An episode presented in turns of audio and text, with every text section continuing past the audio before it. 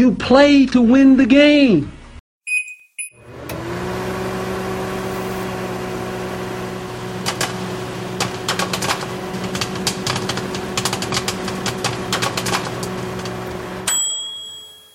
Men hvor, jeg spørger hvor, hvor er Todd Gurley? Der var Todd Gurley, og det her det var jo en lille snas af hittet fra sidste sæson, hvor Peter Korsmed gav den gas. Der er rigtig mange, der har efterspurgt hele sangen, både på Twitter og på mail. Og hvis du er en af dem, jamen, så kan du godt begynde at glæde dig, fordi den kommer til at ligge i fuld længde til allersidst i podcasten. Og så har Korsmed i øvrigt noget nyt i ærnet til den her udgave af N F L-showet, som jo er optaget live on tape og er produceret af Kvartrup Media i samarbejde med Tafel og oddset på Danske Spil. Og jeg kan lige så godt uh, sige det med det samme. Week tre var crazy, og det kommer vi selvfølgelig til at tale meget mere om i løbet af de næste par timer, hvor der også bliver plads til spiltip fra Elming, odds-quizzen fra Danske Spil, fantasy fra Korsmed, ugens spiller fra Tafel, det quiz fra Amstrup plus det løse. Og du kan lytte til det hele på Spotify og Stitcher, i SoundCloud, på gulklud punktum d k, på N F L punktum d k og så selvfølgelig i iTunes eller på din favorit podcast-app på din Android-telefon, hvis du løber rundt med sådan en. Tak for de seneste anmeldelser i iTunes, og stort tak til alle, der støtter os med et valgfrit beløb på tier punktum d k, eller via det link, der ligger på N F L punktum d k. Der er lige nu niogtyve medlemmer af Tier-klubben, så der er mildt sagt plads til flere. Så hvis du godt kan lide det, du hører, og godt kunne tænke dig, at vi bliver ved med at lave det, jamen så skulle du måske overveje at støtte os. Tak fordi du downloader og lytter og bruger lidt af din tid sammen med os. Jeg hedder Thomas Kvartrup, og her kommer min medvært. Skål Vikings, let's win this game. Skål Vikings, honor your name. Velkommen til Claus Elming. Godt at se dig igen, og du er i højt humør. Ja, det er jeg, og det øh, er fordi øh, Vikings show selv med Case Keenum går hen og besejrer Buccaneers. Overbevisende ovenikøbet. Overbevisende, og så fordi jeg havde en ret fed oplevelse i London. Ja. Yeah.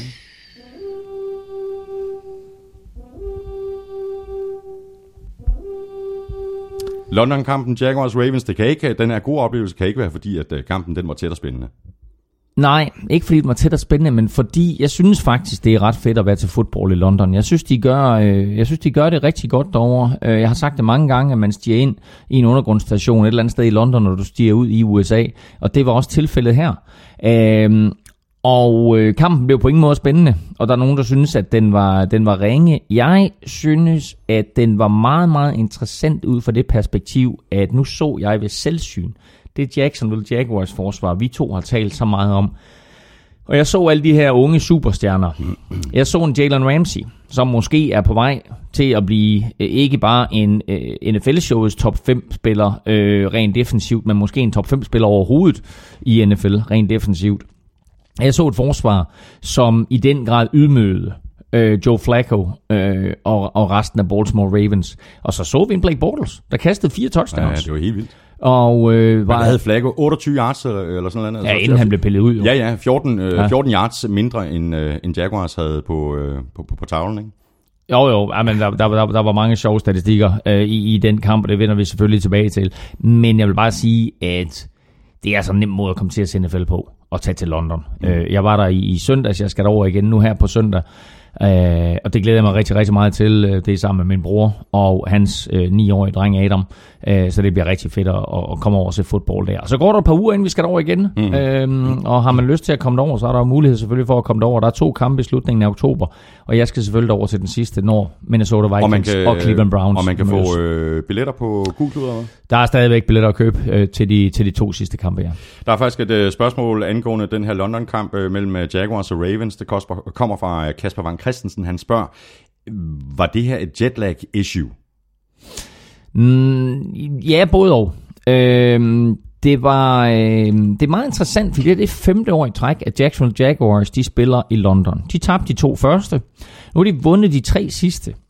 Og den måde, som de fuldstændig pillede brøden af Baltimore Ravens, viser, at de på en eller anden måde, ved at de bliver ved med at rejse til London, har øh, fundet ud af, hvad er hemmeligheden mm. til at spille mm. godt i London? Hvad er hemmeligheden til at komme over den her lange rejse, øh, til at få sig akklimatiseret øh, til alt, hvad, hvad det nu indebærer, inklusiv jetlag?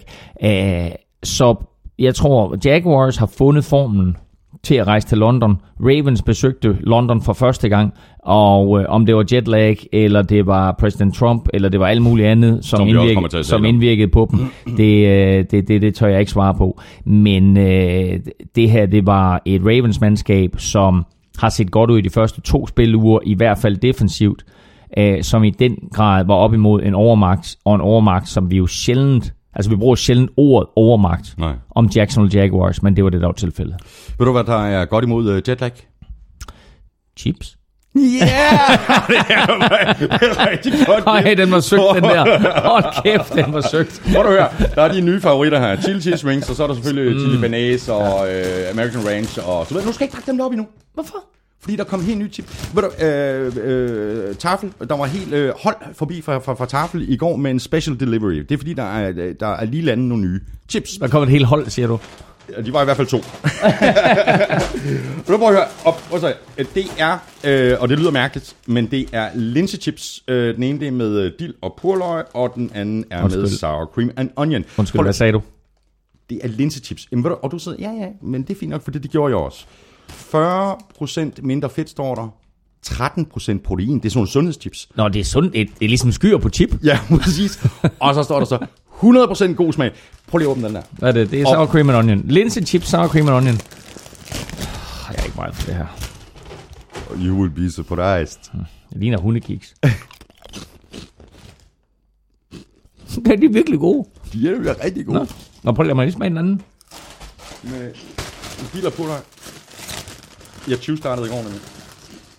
Dem her har jeg ikke smagt. Mm. Og det er der så dild og purløg. Okay. Ej, det kunne man godt vende sig til. Det er sundhedschips. Mm. Hvis vi fortsætter på den her måde, ikke, så kommer vi i topform. Lige når slutspillet det rammer. Vi skal have så mange linsechips.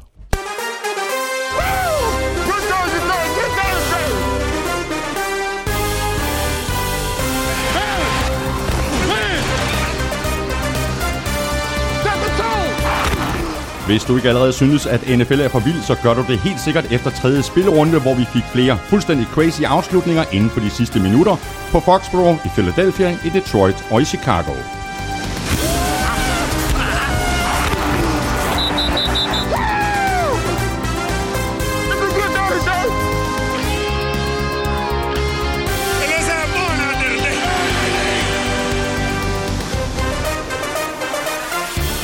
Når vi ser tilbage på uge tre, så blev vi endnu en gang mindet om, at det ikke altid er let at skille sport og politik ad. Trump gik til angreb på de spillere, der tager et knæ under nationalsangen, og så gik spillere, hold og hele ligaen til modangreb. Jeg hedder Thomas Kvartrup, og med mig har jeg Claus Elming.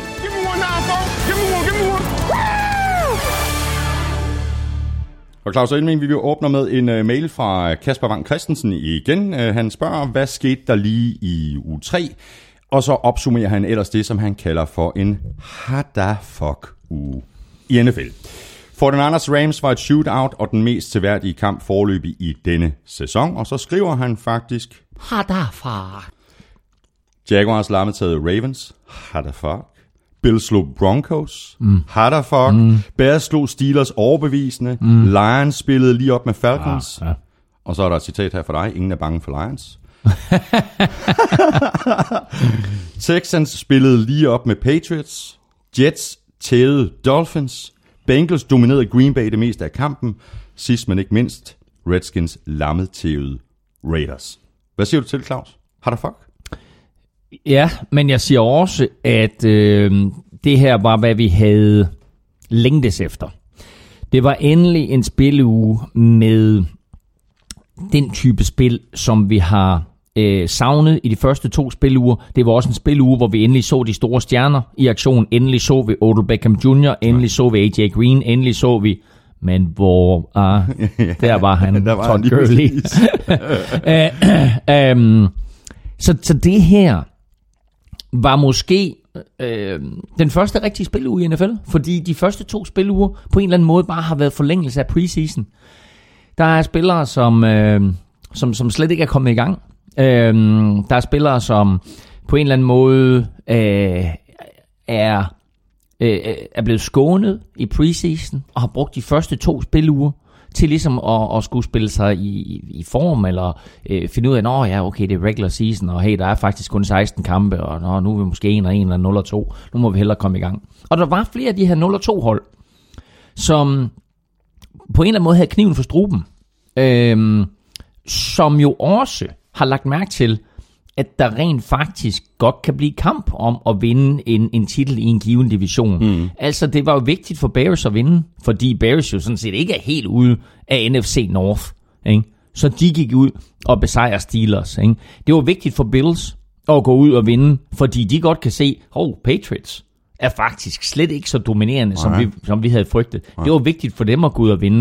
Øh, så der var flere hold rundt omkring, som på en eller anden måde ved, at hvis vi går nul og tre, så er sæsonen forbi. Hmm. Men går vi en og to eller to og en, så er vi pludselig med. Ja, ja, præcis. Æh, og det var, det var sådan set det indtryk, jeg havde af, af spille U tre. Det var, at nu er vi for alvor i gang.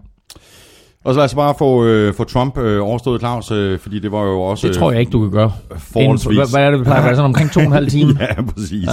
Men det var der forholdsvis uh, harder fuck-agtigt. Altså, det begyndte faktisk med Stephen Curry fra, fra Golden State Warriors, øh, der sagde, at han slet ikke ville møde op i Det Hvide Hus. De var inviteret. Mm. Øh, og så sagde Trump, øh, og det var også sådan med, at, at hele spillertruppen skulle stemme om, om de overhovedet skulle tage afsted. Så sagde Trump, okay, men så er I slet ikke inviteret. Mm. Altså sådan øh, tolv år, tolv år gammel. Og så holdt han så en, en tale et eller andet sted, jeg tror det var i Alabama, hvor han begyndte at rante om, om spillerne i N F L, der tager et knæ under nationalsangen, og at de skulle fyres.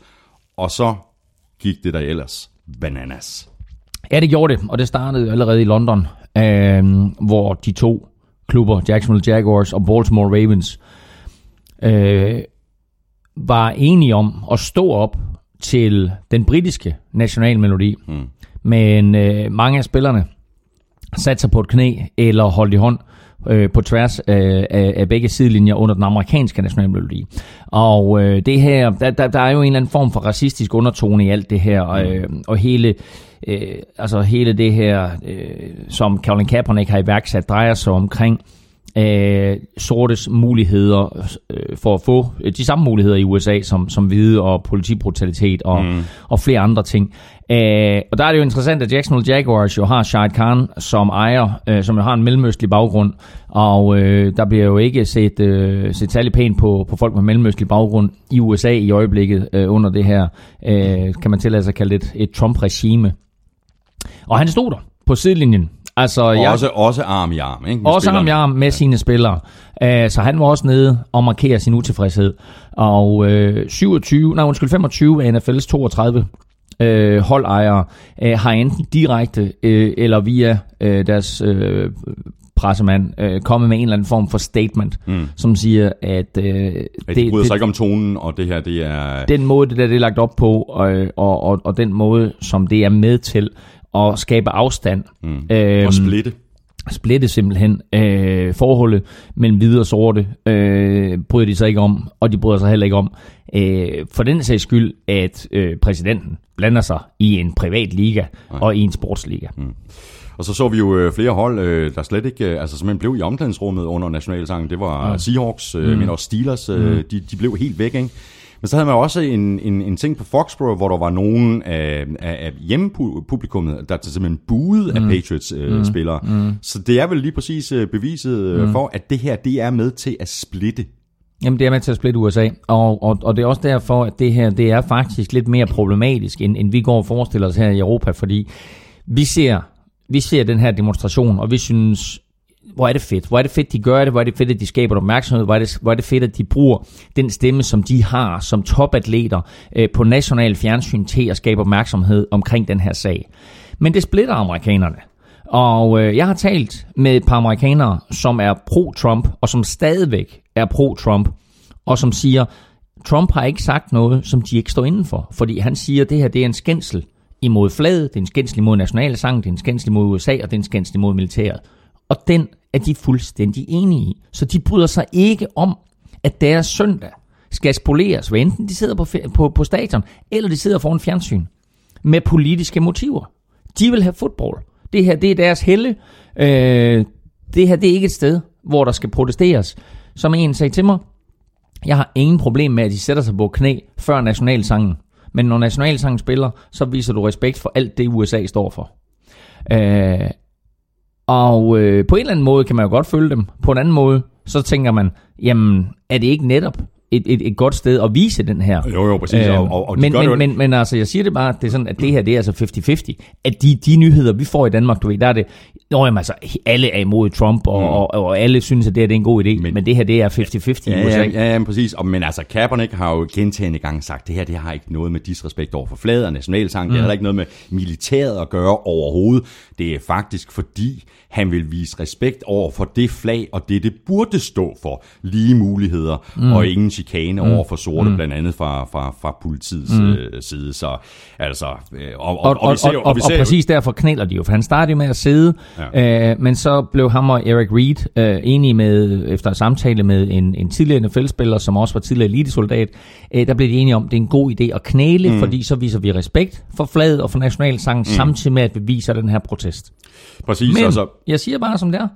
Der er mange amerikanere, som synes, at det her, det er direkte utilstedeligt at gøre under nationalsangen, over for det amerikanske flag, over for nationen, og derigennem også over for militæret. Men der er ingen øh, problemer i forhold til de spillere, der har banket deres kone, eller har været involveret i, øh, i, i diverse andre ting. De må gerne løbe rundt og spille, spille fodbold, oh, uden, jo, at, altså, uden at der bliver klidret ja. noget som helst om det. Åh, oh, men det er jo så tvetydigt, som, som, som alle mulige andre ting i U S A er jo. Carsten Jørgensen øh, skrev på øh, Twitter, øh, når nu mange af N F L-holdene er villige til at lave et politisk statement, femogtyve af toogtredive, om, hvor vi så det også under, under nationalsangen flere steder, så burde de vel også turde signe Kaepernick. Mm. Og øh, her kommer så jo endnu en interessant ting, og det er jo, at øh, som jeg sagde før, så er det jo cirka halvtreds procent af, af holdets fans, øh, eller de toogtredive holds fans, som er for det her, og, og halvtreds procent der, der er imod. øh, Og der er jo decideret, altså Baltimore Ravens ejer Steve Bisciotti har jo været ude at fortælle, at de overvejer at skrive under med, med Kaepernick, men han fik jo simpelthen vrede mails fra fans, der skrev, at hvis I skriver under med Kaepernick, så er vi færdige med at støtte op om det her hold. Mm. Og så kan man sige, er det, er det en bindegal fan, der skriver det, eller er det repræsentant for halvtreds procent af det publikum, som kommer ind på stadion? Det er jo en, det er en overvejelse, man skal gøre sig. Mm. Øh, jeg har det sådan lidt, at jeg vil våge påstå, at øh, i det øjeblik, at Colin Kaepernick han kommer ind, og han begynder at vinde kampe, så er folk helt ligeglade. Men som princip, lige nu, der har de en eller anden form for, øh, for stillingtagen, som de har gjort øh, over for den her sag. Så selvfølgelig hører Colin Kaepernick hjemme, men det her, det er bare blevet et politisk spørgsmål ja, ja. på langt, langt større plan. Ja, det er det. Trump sagde jo også, at N F L er ved at ødelægge spillet, og det er blevet for blødt, og det er der så nok en, en del spillere, der er uenige med Trump i. Nej, det der, det der, det, det der jeg endelig synes, at han kommer med noget. Jeg synes også, det er blevet for blødt. men men, men øh, ligaen går jo øh, meget langt for at forhindre især øh, skader til hovedet. Mm. Ja, ja. Og nu har vi set i den her uge, at øh, Aaron Hernandez' familie sagsøger mm. både N F L og Patriots, øh, fordi en obduktion har vist, at øh, han havde faktisk en øh, meget fremskreden udgave af den her hjernesygdom, C T E, mm. som man, man får ved, ved at ja. få for mange slag ja. i, i hovedet. Ja. Og N F L har jo lavet et øh, kæmpe milliardforlig mm. med, med pensionerede mm. spillere, øh, fordi, ja, som man siger, N F L har simpelthen holdt det hemmeligt, hvor farligt det var at, at spille fodbold. Jo, men altså, så skal man lige vente den om at sige et. Hvor mange år var det helt præcis, Aaron Hernandez han spillede i N F L, sammenlignet med hvor mange år han spillede i college og high school. Så de slag, han har fået øh, i hovedet i N F L, det kan godt være, at de er, de er voldsommere, øh, men øh, det her det er en, en gradvis opbygning. Derudover så C T E øh, giver jo en eller anden form for, for, for depression og øh, ja, en eller anden form for forvirret sindstilstand. Men derfra så til at gå ud og begå et, et dobbeltmord iskoldt, og fortsætte som om intet var sket. Det skal du ikke bilde mig ind, at det har noget med hans C T E at gøre. Fint nok, at han har C T E, og fint nok, at der kan komme en eller anden form for erstatning for det, på hvilket niveau og for hvem, vil jeg ikke begynde at udtale mig om. Men det her, det er jo, synes jeg, pinligt, at en familie begynder at rive op i en dobbeltmorders fortid, og begynder at sagsøge en liga og sige, det er jeres skyld, at han begik de mord. Ja, vi vil jo godt have nogle penge. Det der, det, det her, altså jeg, jeg, jeg, jeg, jeg vemmes nærmest ved det. Så lad os øh, tale om noget, som øh, vi ikke kan vemmes over, men måske er Viking, os over. Vikings eller? Nå, nej, okay, nej, nej, nej, nej, nej, nej, det må du vente med. Ja. Øh, der er masser af skader, som, som der plejer at være. Øh, jeg har noteret et par stykker. Øh, Darren Sproles, han er ude for sæsonen, mm. øh, efter at han brækkede armen og fik overredet et øh, korsbånd i kampen mod ja, Giants. Det, det, det er også voldsomt, ikke på samme play. Ah, ja. Nej. Øh, og det kunne meget vel være det sidste, vi har set til Sproles. Han er, han er fireogtredive, tror jeg. Det er jo en af de... Øh... de helt oprindelige raketsmølfer. Og øh, han, øh, han har altid været sjov at se på. Og når man ser på, hvor hurtigt den lille mand, han kan løbe, så bliver man jo forbløffet gang på gang. Han har øh, tidligere ytret, at nu var det ved at være slut for ham som N F L-spiller, og han ville lægge hjelmen på hylden. Nu tror jeg, det er endeligt, fordi en, en brækket arm kan du komme derover. En korsbåndsskade i en sen alder, Uh, det er der ingen grund til at lege med. Og nej, han kommer nej. ikke tilbage i, i, i samme styrke og med samme hastighed, som han havde før. Så jeg tror også desværre, at det her er det sidste, vi har set til Darren mm. Sproles.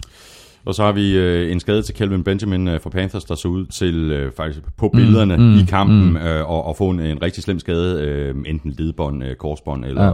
eller menisken. Øh, det sidste, jeg har kunne læse mig til, det er, at han er sluppet med skrækken i, øh, i behold i forhold til...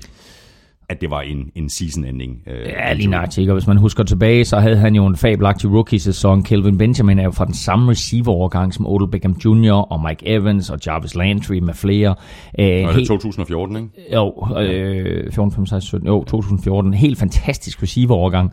Æh, og kommer jo ind og, og, og giver jo Carolina Panthers et fabelagtigt våben. Æh, og bliver så skadet i sin anden sæson i træningslejren. Og det er stadigvæk den sæson, hvor Panthers uden ham spiller sig i Super Bowl. Og da han så kommer tilbage sidste år, så er man holdt op. Det her Panthers-mandskab ikke med Kelvin Benjamin, det bliver vildt. Men det kommer aldrig op øh, på samme niveau som Super Bowl-mandskabet. Cam Newton var aldrig på samme niveau. Og nu her bliver han så skadet igen. Heldigvis ser det ud til, at han slipper med skrækken, om han sidder ude en uge eller to med noget forstrækning. Det må vi se. Jeg tvivler på, at han spiller i weekenden. Æh, men vil man så også bare sige, at Cam Newton bare ikke er på det niveau. Og når Cam Newton han ikke han, når Cam Newton han ikke leverer boldene med den præcision og på det tidspunkt de skal være der, så udsætter han sine medspillere for skader. Mm. Og det var også tilfældet her med Kelvin Benjamin. Øhm, det er selvfølgelig en, en, en lidt uheldig situation, og, og man kan godt se, altså når man ser billederne langsomt, at, at det er et alvorligt vrid han får. Øh, jeg håber for ham, øh, fordi det der med at komme sig over korsbåndsskader, det er ikke specielt nemt. Øh, det ved jeg selv. Øh, så jeg håber for ham, at han er sluppet billigt, og at øh, Panthers har ham tilbage på banen i løbet af et par uger. Og så øh, har Lions øh, forlænget med Jim Caldwell, og det kan man vel øh, virkelig godt øh, forstå, fordi øh, selvom du siger, at der er ikke nogen, der er mange for, for, for Lions, så, øh, så ser det vel ikke helt tosset ud? Nej, det gør det ikke. Altså, øh, det jeg er mest imponeret over, er nok deres forsvar. Øh, nu opgiver de selvfølgelig en masse point til Falcons her, men, men det gør alle jo mod Falcons. Øh, vi vidste, at de havde et godt angreb. Lidt i tvivl om, hvor de stod på running back, der de faktisk også får til at fungere. Matthew Stafford har levet op til den her kæmpe kontrakt, han har fået. Øh, de har et par på unge receiver, de har en rookie receiver i Kenny Golladay, som, som også er kommet i gang. Eric Ebron er kommet i gang. Alt det der på angrebet vidste vi, de havde. Mm. Det, der overrasker mig mest, det er, hvor godt de har spillet på forsvaret. Øh, Og øh, nu skal vi så se. Altså, nu, nu taber de til Falcons. Nu møder de Vikings i weekenden. Det her er den første store kamp i N F C North. Øh, der er jo dobbelt op på N F C North-opgør. Thursday night, altså i nat, der åbner Green Bay Packers og Chicago Bears sæsonen. Øh, eller ikke sæsonen, de åbner runden. Øh, og så, så mødes Lions og, og Vikings i weekenden. Mm. Og det er altså en vigtig kamp for begge mandskaber. Øh, Det hold, der vinder kampen, går tre og et. Det hold, der taber kampen, går to og to. Men du har jo en, en sejr over modstanderen. I divisionen. Og, præcis, og det er super vigtigt, når, når vi nærmer os afslutningen, når der skal uddeles slutspilspladser. Øh, og det, er altså, det her det er egentlig første store test for, for Lions. Øh, selvfølgelig var testen imod Atlanta Falcons også stor, og havde de vundet der, så havde det været tre nul, og så havde man tænkt, wow. Og det var tæt på. Det var nemlig tæt på. Øh, det var rigtig tæt på, det kommer vi tilbage til. Men... Øh, Men, men det her Lions-mandskab, det, det kan man godt begynde at blive bange for. Ja, alligevel. Der er et spørgsmål her på Twitter fra Dennis Lærke. Burde Packers kigge Knappes vej med alle de skader, de har på deres offensive linje?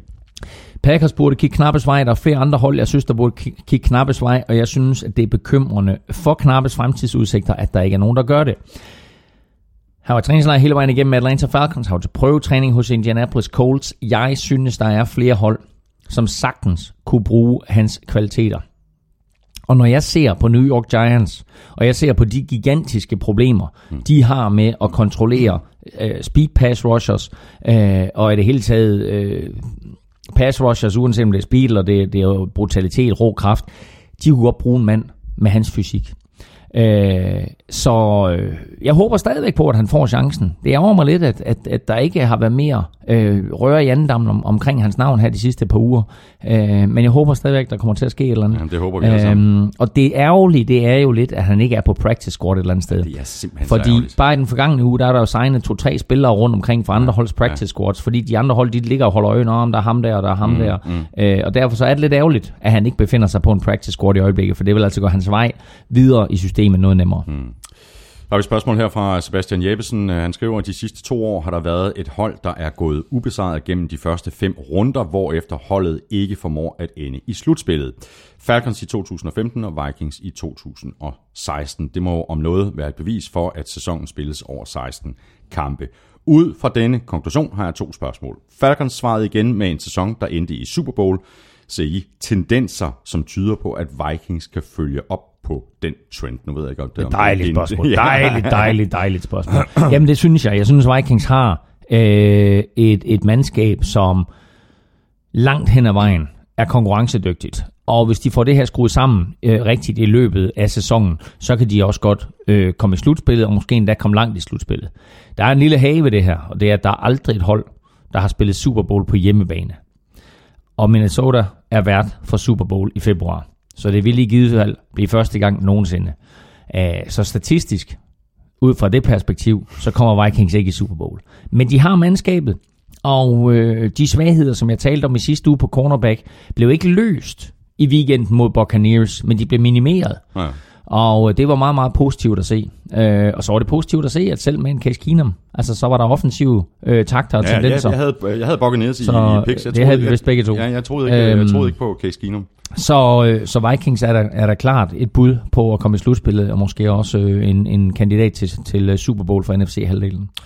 Så har Sebastian Jeppesen øh, spørgsmål nummer to. Det lyder, hvilket ubesejret hold tror I, at det er mest sandsynligt ikke ender i slutspillet? Var der ikke kun to ubesejrede? Nu er der kun to tilbage jo. Altså efter, Falcons, efter den her weekend, der er det kun Chiefs og Falcons, der ja, er ubesejrede. Og de ryger begge to i slutspillet. Jamen hvis nu vi skulle vælge et. Hvis et af de to hold, hvis du her nu skulle sige, et af de to hold kommer ikke i slutspillet, hvad skulle det så være? Ah, jamen jeg tror meget på Chiefs, det må jeg sige. Mm. At de ryger i slutspillet. Ja. Tror du så, så, jamen, nej, nej, men så må jeg jo sortere Falcons fra. Okay. Det er jo komplet, altså det er ja. sådan enoghalvtreds niogfyrre, ikke? Ja. Altså jeg tror, begge hold ryger i slutspillet. Ja, ja. Men hvis jeg skal sortere det ja. ene fra, så ja. bliver det Falcons. Ja. Så, så siger jeg Chiefs, fordi jeg, jeg siger, at Chiefs ligger i en sværere division, jamen, og kan tabe flere kampe internt, og vi kan få en, en afslutning, som vi gjorde sidste år, hvor Chiefs lige pludselig overhaler Raiders indenom i de sidste par uger.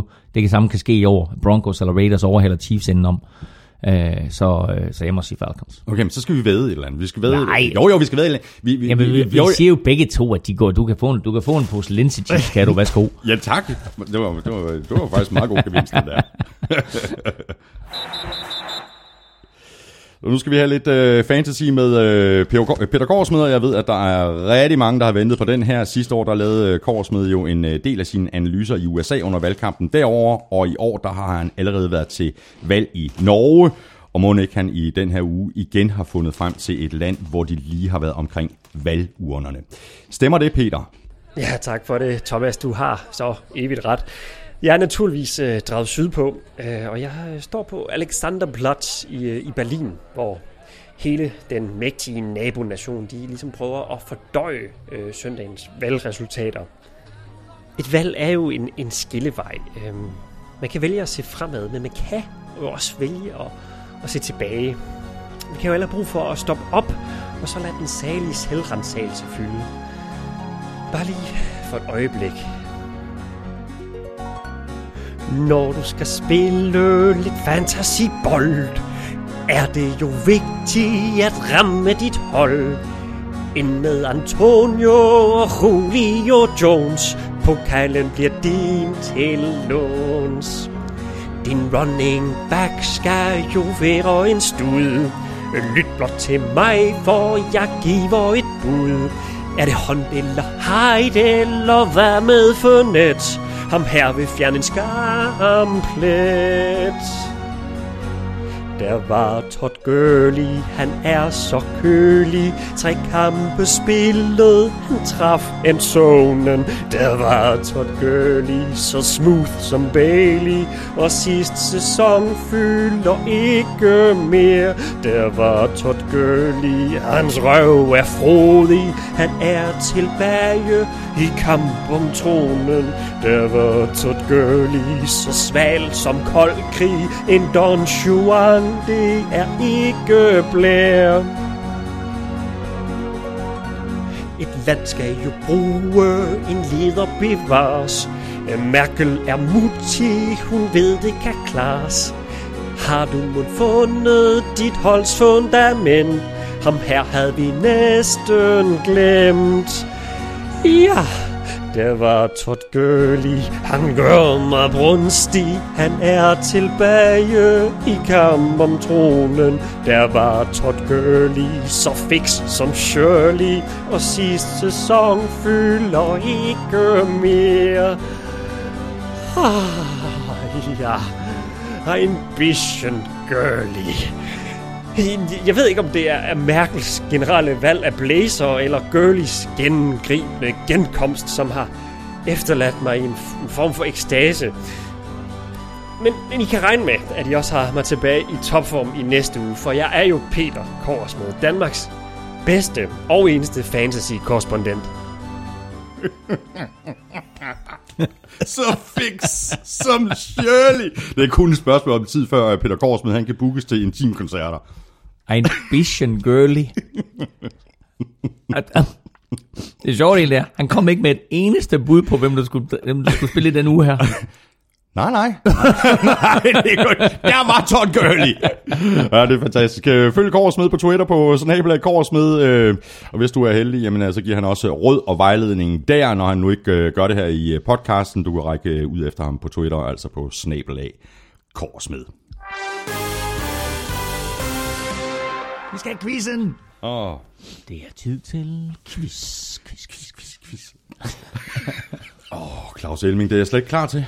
Er du ikke? Nej. Nej, men altså, jeg, det her, det, det her, det er faktisk, jeg vil sige, det er en nem quiz nu her, fordi det, det er her, altid værst, når du siger, det er en nem quiz. Ja, men det, det var fordi, det her, det var en af de uh, statistikker, som, som der faktisk blev fremhævet meget. Jeg er sikker på, at mange af vores lyttere også har, har hørt øh, den her, øh, det her fakta, den her stat. Nu er jeg øhm, så nu, nu får du den. Øh, Carson, Carson blev igen til Carsten. Mm-hmm. Han fik lov til at komme tilbage på Carsten. Nu vandt de godt nok ikke, men, men han gjorde det godt. Carsten Palmer blev i weekenden den fjerde quarterback i N F L-historien, der har kastet hundrede touchdowns for to forskellige klubber. Den fjerde? Han blev den fjerde quarterback i historien, der har kastet touchdown, hundrede touchdowns for to forskellige klubber. Okay. Der er ni point at hente. Du skal nævne de tre andre. Jeg har de to. Og du skal nævne de to klubber, de har spillet for, alle tre. Så der er seks klubber, og der er tre navne. Hvilke tre quarterbacks har udover Carsten Palmer kastet hundrede touchdowns for to forskellige klubber, og hvilke klubber var det? Alright. Det er godt. Jamen, ved du hvad, man bare lige for en god ordens skyld. Can't do it! Nu skal vi have digtquizzen fra øh, digtpusher Søren Amstrup, og i dag, der tager han den øh, faktisk selv. Hold nu kæft. Eller nej. Harder fuck. Der var Todd Gurley godt nok. Kvartrup rapplede. Niners, det er money in the bank. Goff og Gurley med svaret. Hold my drink. Jets vandt. What? Colts vandt. What? Bortles did not suck. Ha da fuck. Chicago bonehead. Philly hero. Ha da fuck. Brady var Brady. Broncos destrueret af Team Shady. Lions nedlagt af video. Ha da fuck. Bolden er oval, så det er fint jo. Hvilken head coach rimer flottest på Flottenheimer? Ej, vent. Jeg kan altså ikke bare kræve en quiz med Marty Schottenheimer. Derfor må du i stedet svare på, hvem der efter tre uger udgør N F L's rushing yards top fem.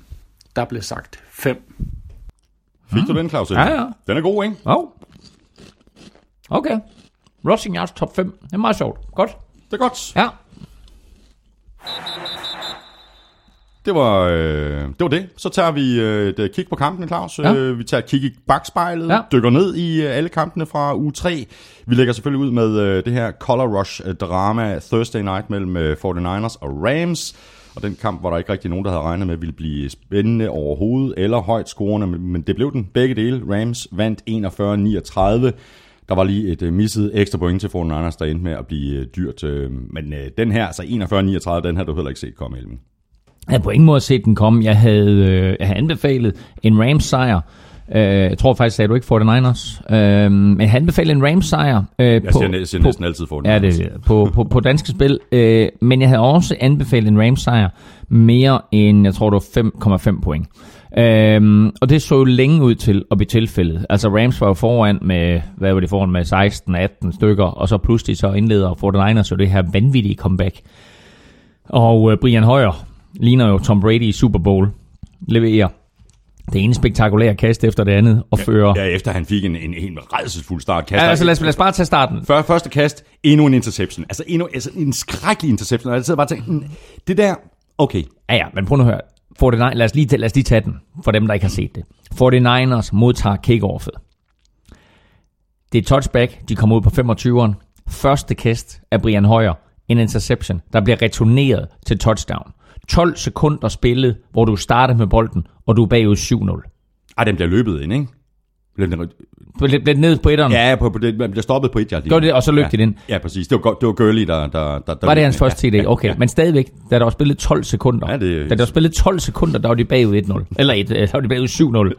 Ja. Æ, så øh, det var... Øh, det, det, det, det gik stærkt, ikke? Det gik rigtig stærkt. Æ, og, så, og så bølgede kampen jo sådan set ikke ret meget frem og tilbage, fordi det var Rams, Rams, Rams. Og så pludselig, så kommer det her spektakulære... Altså, og de holdt sig jo sådan set inden for...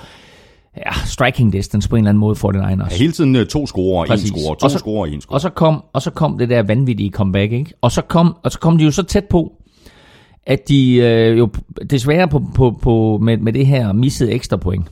Jo øh, var nødt til at gå efter to, mm. som de misser. Mm.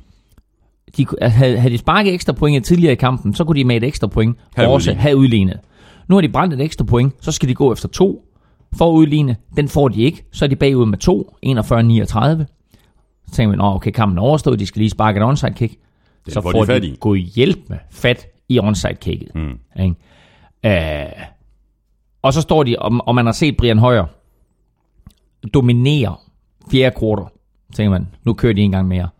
Men så må jeg sige, for en gang skyld i løbet af den her kamp, så var der noget, der hed forsvar. Og der, der var Ramses forsvar. Der var, så, der var også, også, og der var flere uh, phantom calls i den her kamp, og et af dem, det, det gik på den der uh, offensive pass interference på, uh, på uh, jeg tror det er Trent Taylor, uh, rookien. Mm. Uh, altså, der var i nærheden af at være interference. Det er fuldstændig åndssvagt. Men der var flere uh, åndssvage kald. Kæft, også der, gik, også, der, der gik imod Rams. Hvor, hvis, nej, du, hvis du skal være den, jeg gider ikke lave det her, hvis du skal være på den måde der. Den der offensive... Uh, Øh, altså øh, roughness, som blev kaldt øh, mod Rams, den var der jo heller ikke. En altså, offensive yeah. roughness. Unnecessary roughness.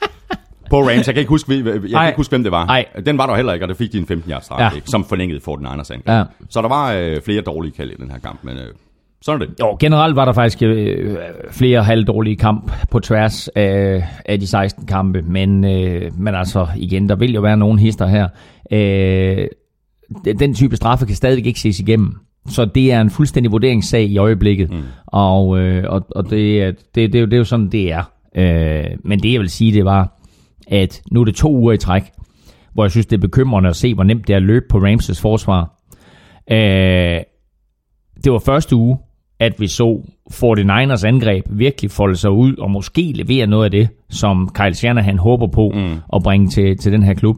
Og så var det et Rams-angreb med en Jared Goff, som så godt ud. Skal vi sige undskyld nu? Nærmest hele kampen. Ja. Nej, jeg er ikke sikker på, at jeg vil sige undskyld til Goff. Jeg vil, jeg vil sige godt gået af Sean McVay, mm. øh, fordi han har da i den grad øh, formået at sætte et system ind, som Goff fungerer i. toogtyve af otteogtyve for to hundrede og tooghalvfems yards, tre touchdowns. Og det var ikke kun små korte kast. Der var nogle øh, gode kast ind over midten. Der var nogle gode kast ud mod sidelinjerne mm. med noget dybde på også. Og det var nok der, han imponerede mig allermest. Æh, så sikkert nogle, sikkert nogle catches af Sammy Watkins også, ikke? Sammy Watkins havde en, øh, havde en stor kamp endelig. Øhm, der var øh, altså den, den helt store oplevelse, nu kan vi ikke, øh, der var ikke bare ambition Todd Gurley, der var feel feel Todd Gurley. Ja, det, var. Øh, det her, det var, øh, det var hans komme tilbage til eliten af running backs, eliten af spillere i N F L. Øh, hvad havde, han havde tre touchdowns alt i ja, alt, ikke? Ja, han kunne dybest set have haft to mere, hvis det ikke havde været for, på, på grund af et par goal-line stands fra forty-niners. Præcis, altså, og han løber bolden, Todd Gurley, otteogtyve gange. Det viser også en anden form for tiltro til ham, men når, man, når han så har succes, og han pludselig begynder at få de der store løb, fordi det var ikke, du ved, altså igennem de sidste, han, han har spillet okay de første to kampe i år, men hvis du ser tilbage på sidste år, så havde han jo nærmest ikke ret mange løb over ti yards hele sæsonen. Her har han altså et løb for niogtyve yards, han har et løb for fireogtyve yards, han har et løb for, for tretten yards, tror jeg det er. Og så hele tiden to, fire, seks, otte, altså at komme op på, på et hundrede og tretten yards mm. rushing i alt og to touchdowns. Derudover, så griber han jo altså også øh, nogle bolde øh, og scorer også et touchdown på, på, et, på et catch. Så altså, han er hele pakken nu her. Den der pakke, som vi så for to år siden, da han var rookie. Mm. Ravens, de har scoret et hundrede og seks point i de første tre kampe. Til sammenligning, der scorede The Greatest Show on Turf, altså Rams, tilbage i mm. to tusind et hundrede og nitten point. Mm. Det er... Det... Hvor, hvor alvorligt skal vi tage det her Sean McVay Rams angreb? Og hvor spændende kan det øh, blive at følge i de kommende år? Jeg har faktisk et, et spørgsmål til fra Anders mm. Petersen. Mm. Rams og forty-niners spillede en forrygende kamp øh, torsdag nat. Det var en kamp mellem to hold, der har masser af unge spillere og masser af potentiale, anført af to unge, offensivt indstillede headcoaches. Der er næppe nogen af disse to hold, der kommer til at vinde Super Bowl i hverken denne sæson eller den næste. Men kan vi se forty-niners og Rams dominere N F C Vest om to-tre år og se I frem til flere årlige dueller mellem Shanahan og McVay? Ja og ja. Øh, ja, ja. Og nej til, at de ikke kan vinde Super Bowl til næste år.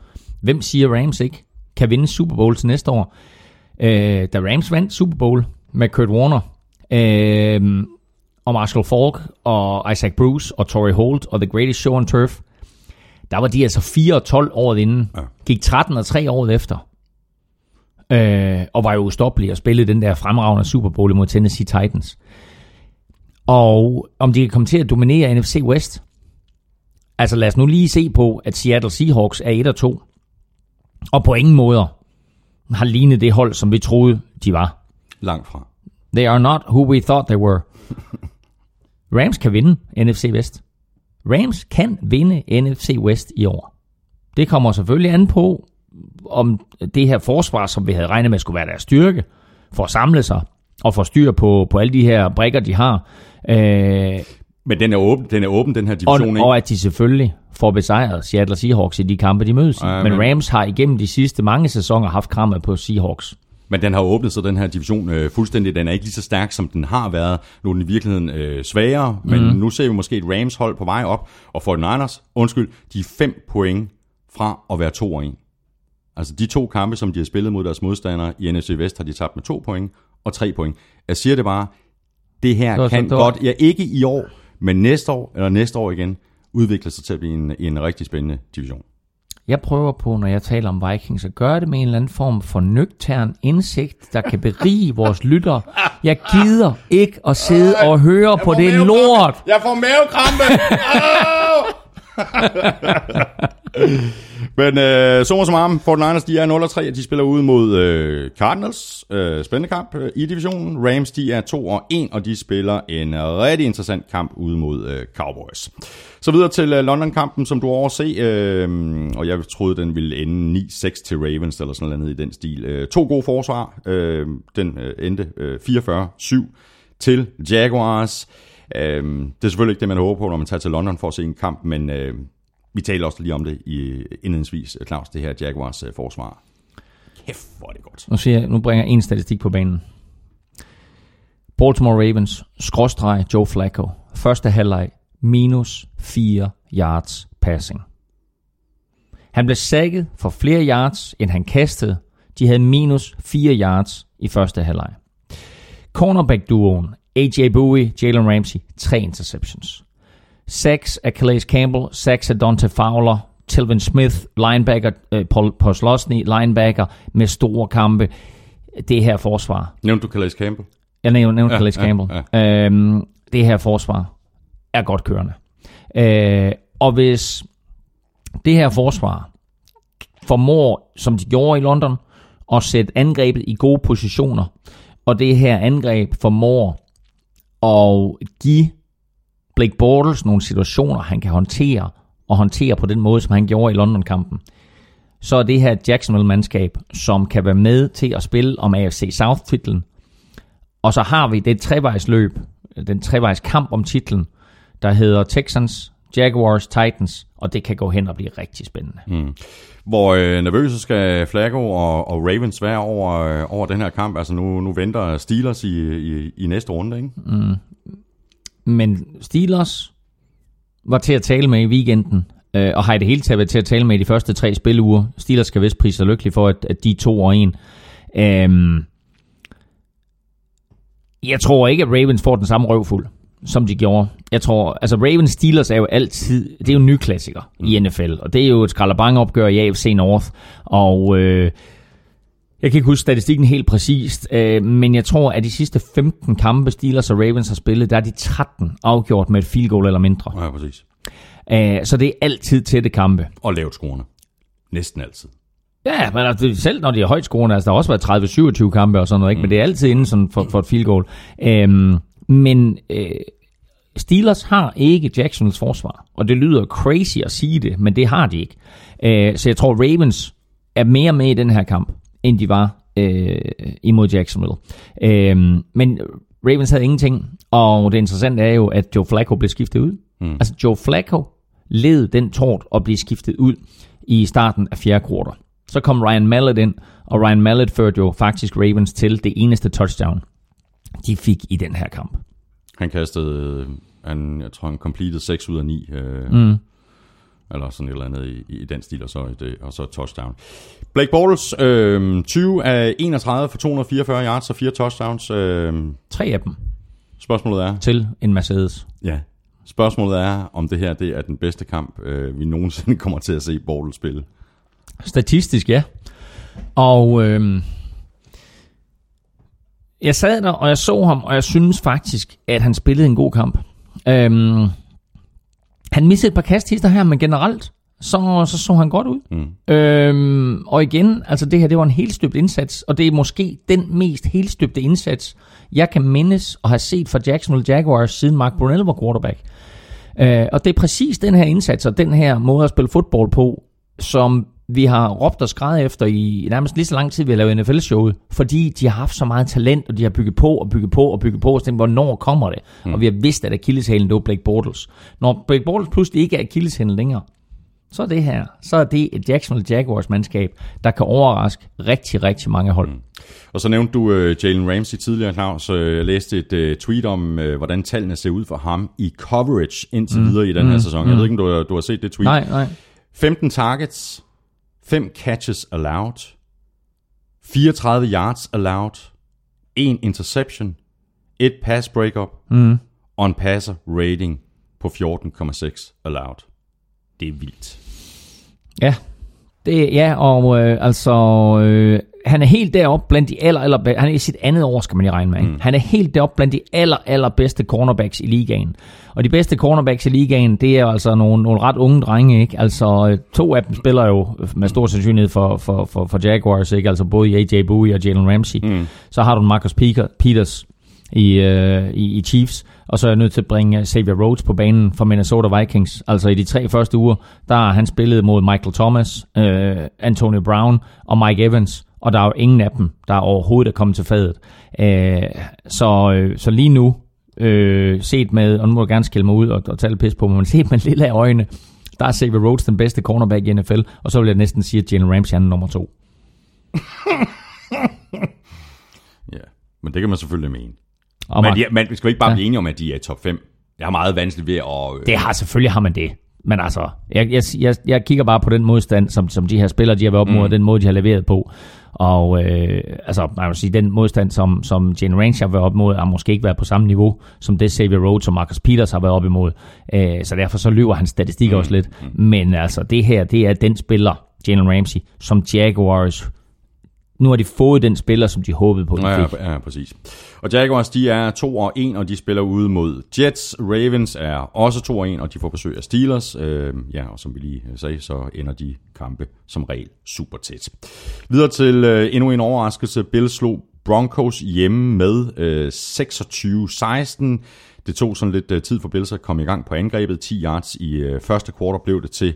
Så tog uh, Tyrod Taylor fat og connected på sytten af de første enogtyve kast, plus et uh, par touchdowns. Uh, bedste indsats fra Taylor i år? Det kan der vel ikke være nogen tvivl om? Nej, det var bedste indsats fra ham i år. Øh, og vi så også... Øh, altså, vi så også... Øh, De, de evner, som, som han bringer til det her mandskab, men samtidig må vi også konstatere, at Shady McCoy øh, er en skygge af sig selv. Altså, Shady, skygge. Ja, ja, ja, ja, jeg fik den, jeg fik den. Godt. Øh, og og, og de, skal, de skal have i gang, eller Sean McCoy, hvis de skal gøre sig forhåbninger om at blive skære med, med, med Patriots. Men det her, det er et Bills-mandskab, som... Øh, Altså, øjner chancen. Ja, ja. Og, og vi kan vel godt lukke den der snak, som vi har været lidt inde på tidligere, at uh, det er sådan et af de der hold, der, som man, man godt kunne frygte, bare vil lægge sig ned øh, og så bare, øh, bare tabe kampene for at få et højt øh, draft pick til næste år. Ja, og for, fordi hvis man, hvis man kigger på den måde, de behandlede deres offseason på, så så man, okay, det her det er et Bills-mandskab, som øh, skiller sig af med alt, hvad der har værdi, får nogle draft picks igen. Øh, vi har jo talt om det her, det, det er Browns-metoden. Kigger man på næste års draft, så er Bills en af de helt dominerende faktorer i den draft, og øhm, det vil sige, at det her Bills-mandskab, som egentlig er, er, er ret godt lige nu, hvordan det er om, om fjorten uger, det må tiden vise, men lige nu ser det faktisk ud til at være et godt, øh, godt Bills-mandskab, selvfølgelig primært fordi de har et virkelig, virkelig godt forsvar. Uh, blandt andet også fordi de har fået, en, apropos cornerbacks, unge cornerbacks, de har fået en Tre'Davious White ind, unge mm. cornerback, som har gjort det virkelig, virkelig godt for, for Bills, og også havde en interception i weekenden. Øhm, men øh, det her det Bills-mandskab, som jeg vil forklare, det er, brugte offseason på at skille sig af med alt, hvad der havde værdi, sådan så de i fremtiden kan bygge op og starte på ny. Men de gør det godt lige nu. Mm. De mangler helt tydeligt noget på angrebet. Øh, Tyrod Taylor har gjort det godt, Zay Jones Øh, har gjort det godt, rookie-receiveren, øh, men altså øh, generelt, så, øh, så er de ikke eksplosive nok, og de har slet ikke fået nok ud af LeSean McCoy. Kommer det, og kan de få bygget på det her? Jordan Matthews, som de har fået fra Eagles, øh, gør det også rimelig godt. Altså, kan de, kan de, kan de bruge de her næste to-tre uger på at finde ud af, hvordan får vi LeSean McCoy i spil, hvordan får vi det her med Tyrod Taylor, LeSean McCoy, og hvad vi ellers har offensiv våben til at fungere. Samtidig med, at vi har et forsvar, som holder modstanderne fra at score rigtig mange point. Ja, og de gav vel i virkeligheden øh, blueprintet på, hvordan man stopper Broncos-angrebet. Sæt en prop i løbespillet, ja. Ikke? Og tving Trevor Siemian til at kaste, gerne på tredje down. Ja, ja. Øh, Trevor Siemian havde så på ingen måde øh, lige så god en kamp, som han havde mod Cowboys, og det havde han ikke, fordi når Bills satte en prop i løbeangrebet, så havde de spillerne nede af banen til at dække op. Mm. Øh, og det var der, Trevor Siemian han kom i problemer. Det var der, vi så begrænsningerne mm. for Trevor Siemian. Men jeg siger bare, det her Bills-mandskab, de er i en situation lige nu, hvor de tror på, at de kan vinde A F C East. Der er et spørgsmål her fra Kasper Pfeiffer. Mit spørgsmål til jer er, hvad I synes om den femten-yards straf, øh, Von Miller får, da han giver Tyrod øh, Taylor øh, hånden, og så øh, fjerner den igen. Øh, fuldstændig latterlig straf. Det er sådan en storbror øh, til lillebror, og Tyrod Taylor øh, smiler mm. også af den, altså. Han, han rækker hånden frem, som om han vil hjælpe ham op, efter han har sækket ham, ikke? Mm. Ja, ja. Ikke? Og så Tyrod Taylor, ja, jeg vil da gerne lige hjælpe sig op, og så trækker Von Miller hånden til sig. Det er jo en joke. Det er for sjov. Von Miller, synes jeg, virker som en meget intellektuel spiller. Øhm, en venlig mand uden for banen. En klog mand. Jeg brød mig ikke om det. Jeg brød mig ikke om at se det der. Altså, N F L gør så meget ud af sportsmanship, og om, at man ikke må håne modstanderne. Øhm... Og jeg kan egentlig godt forstå, at det flag, det bliver kastet. Jamen, jeg, altså, jeg siger det bare. Jeg ved godt, du ved, man laver den der, men man, man, man laver den på sin bror, eller man laver den på et par gode venner, ikke, du ved, eller du går hen og siger, hey, hvad så? Og så trækker man hånden, ikke, du ved, og så griner alle af det. Det er det en kamp mellem to idrætsudøvere, Og N F L er så forhippet på, at der skal sendes de rigtige signaler til unge mennesker, der sidder og ser den her sport. Jeg skal sport. godt nok lige love for det. Jamen altså, prøv at høre, man, man, altså, jeg ved godt, at du synes, det er en latterlig straf, men hvis du tænker på, hvordan N F L fungerer, er det jamen, så jamen, ikke fuldstændig jamen, i tråd med jo, den måde? Jo, fuldstændig, fuldstændig i tråd. Okay. Det overrasker mig ikke. Det er ikke noget, jeg er chokeret no, over, at no, han fik no, okay, de der femte straf. Jeg konstaterer bare, at jeg synes, det er latterligt. Jamen, det kan godt være, det er latterligt. Jeg siger bare, at det er fuldstændig i tråd med den måde, N F L gør tingene på. I agree. Bills, de to en. Øh, de skal et øh, smut til Atlanta. Spil mod Falcons. Broncos er også to en, og de tager imod Raiders, og det er en af de kampe, som jeg glæder mig rigtig meget til at se. Panthers, de tabte på hjemmebane med fireogtredive tretten til Saints, og øh, der er stadigvæk et godt stykke vej øh, for Cam Newton, i hvert fald hvis han skal nå op på det niveau, han havde øh, tilbage i to tusind og femten. sytten af seksogtyve for et hundrede og syvogtres yards, tre interceptions, og så en passer rating på treogfyrre komma otte. Øhm, her har ser vi vel en quarterback, der mere eller mindre skal forsøge at spille sig i form i sæsonen. Altså, han, jeg tror, han t- kastede tre bolde i, øh, i, i preseason. Cam Newton blev ligesom Andrew Luck opereret i, øh, i foråret. Og Andrew Luck er stadigvæk ikke tilbage. Cam Newton blev, altså angiveligt er han i bedre forfatning end Andrew Luck, men han er der jo ikke. Vi, fik, vi havde et spørgsmål i sidste uge. Hvad er det for en Cam Newton, vi får at se? Er det M V P Cam Newton fra to tusind og femten, eller er det sidste års M V P, altså et eller andet sted midt imellem? Den må han spille på i søndags. Der er han jo to tusind og seksten, måske endda værre. Og hvis han ikke er fysisk på toppen, så er han ikke den rigtige mand at starte for, øh, for Carolina. Så de skal have fundet ud af, hvad de gør. Øh, backuppen er, er gode gamle Derek Anderson. Mm. Øh, som vidste de jo også kom ind, gjorde han, ikke? Øh, jeg tror Cam Newton blev bænket, og Derek Anderson kom ind til sidst i kampen. Øh, så øh, både Joe Flacco og Cam Newton, to tidligere Super Bowl øh, quarterbacks, den ene vinder, den anden taber, led altså den tårlige weekend, der blev mm. skiftet ud. Og, øh, og altså, når Cam Newton ikke er bedre, end han er nu, mm. når han er så upræcis, som han er nu, og når han kaster tre interceptions, som han gjorde i weekenden, så er han øh, ikke berettiget til at spille for Panthers. Han giver dem ikke den bedste chance for at vinde. Og et meget godt øh, eksempel på, at øh, head coach Ron Rivera ikke øh, stoler på, på, på sit eget angreb. Det var jo, øh, jeg tror Panthers var bagud med, med, med atten point i midten af tredje kvartal og valgte at ponte på fjerde og fem fra Saints øh, femogtredive-yard-linje. Det er ret forsigtigt og defensivt. Altså ikke engang at gå efter et field goal. Ja, jamen, altså, det, men, men, men det forstod jeg heller ikke, det der. Altså, du, jeg ved godt, at, at, de, at, at det måske faktisk er et spørgsmål om, at de stoler så meget på deres forsvar, så det siger, nu skal den her, nu skal den pondes ud over fem-yard-linjen, aktivt lande, så har vi dem dybt, så skal vi stoppe dem der, og så skal vi ja. have et punt return. Men altså, det der, det ja. Bagud atten, ikke? Så, ja, men, så, skal, jeg er helt, så skal der altså, ske jeg, et eller andet. Ja, ja. Saints uh, Breeze toogtyve af niogtyve for to hundrede og tyve yards og tre touchdowns uh, sluttede med en uh, passer rating på et hundrede og enogtredive komma fire. Ja, og det jeg synes der er vigtigt her, det er at i de første par uger der har vi set at Panthers styrke er deres forsvar. Mm. Så Breeze var op imod et godt forsvar. Han var op imod et godt pass rush. Linjen øh, holdt ham stort set rent det meste af dagen, og han leverede stadigvæk. Han leverede de gode bolde. Michael Thomas var en enmandshær. Uh, Panthers kunne ikke stoppe ham. Pillede dem fuldstændig fra hinanden i secondaryen, ikke? Uh, og Breeze leverede det spil, som vi er vant til at se fra ham. Uh, kastede tre touchdowns, ingen interceptions, uh, og var jo uh, lige ved at sige god gamle Drew Brees. Mm-hmm. Og uh, da, da, vi, da vi talte om om gode quarterback-coach-kombinationer her for et par uger siden, der nævnte vi også Sean Payton og Drew Brees, og det her, det var den der quarterback-coach-kombination, fordi øh, Sean Payton kaldte nogle gode spil på de mm. rigtige tidspunkter, øh, fik øh, brugt alle sine tre running backs, øh, Adrian Peterson var sågar glad øh, efter kampen, løb bolden ni gange for treogtredive yards, Mark Ingram havde seksoghalvtreds yards, Alvin Kamara havde øh, to rushes, til gengæld gav de syvogtredive yards og touchdown, mm. øh, så de har sådan en trehovedet monster dernede. Og når det fungerer, så gør det bare tingene nemmere for Drew Brees, og det udnyttede han til fulde. Mm. Øh, det var meget sjovt, fordi Sean Payton, han sagde jo efter kampen, at, at sådan, jamen, jeg har stadig ikke helt fundet, øh, jeg har ikke helt fundet ej, ej, nøglen ej. til, hvordan jeg skal bruge de her t- tre running backs. Jeg, jeg, jeg kunne godt være en lille bitte smule bange øh, på Adrian Petersens vegne for, ja. at han i det lange løb kommer til at, at tabe den her kamp, især i forhold til, til rookien, der måske øh, kommer til at få få mere og mere øh, spilletid, som sæsonen den skrider frem.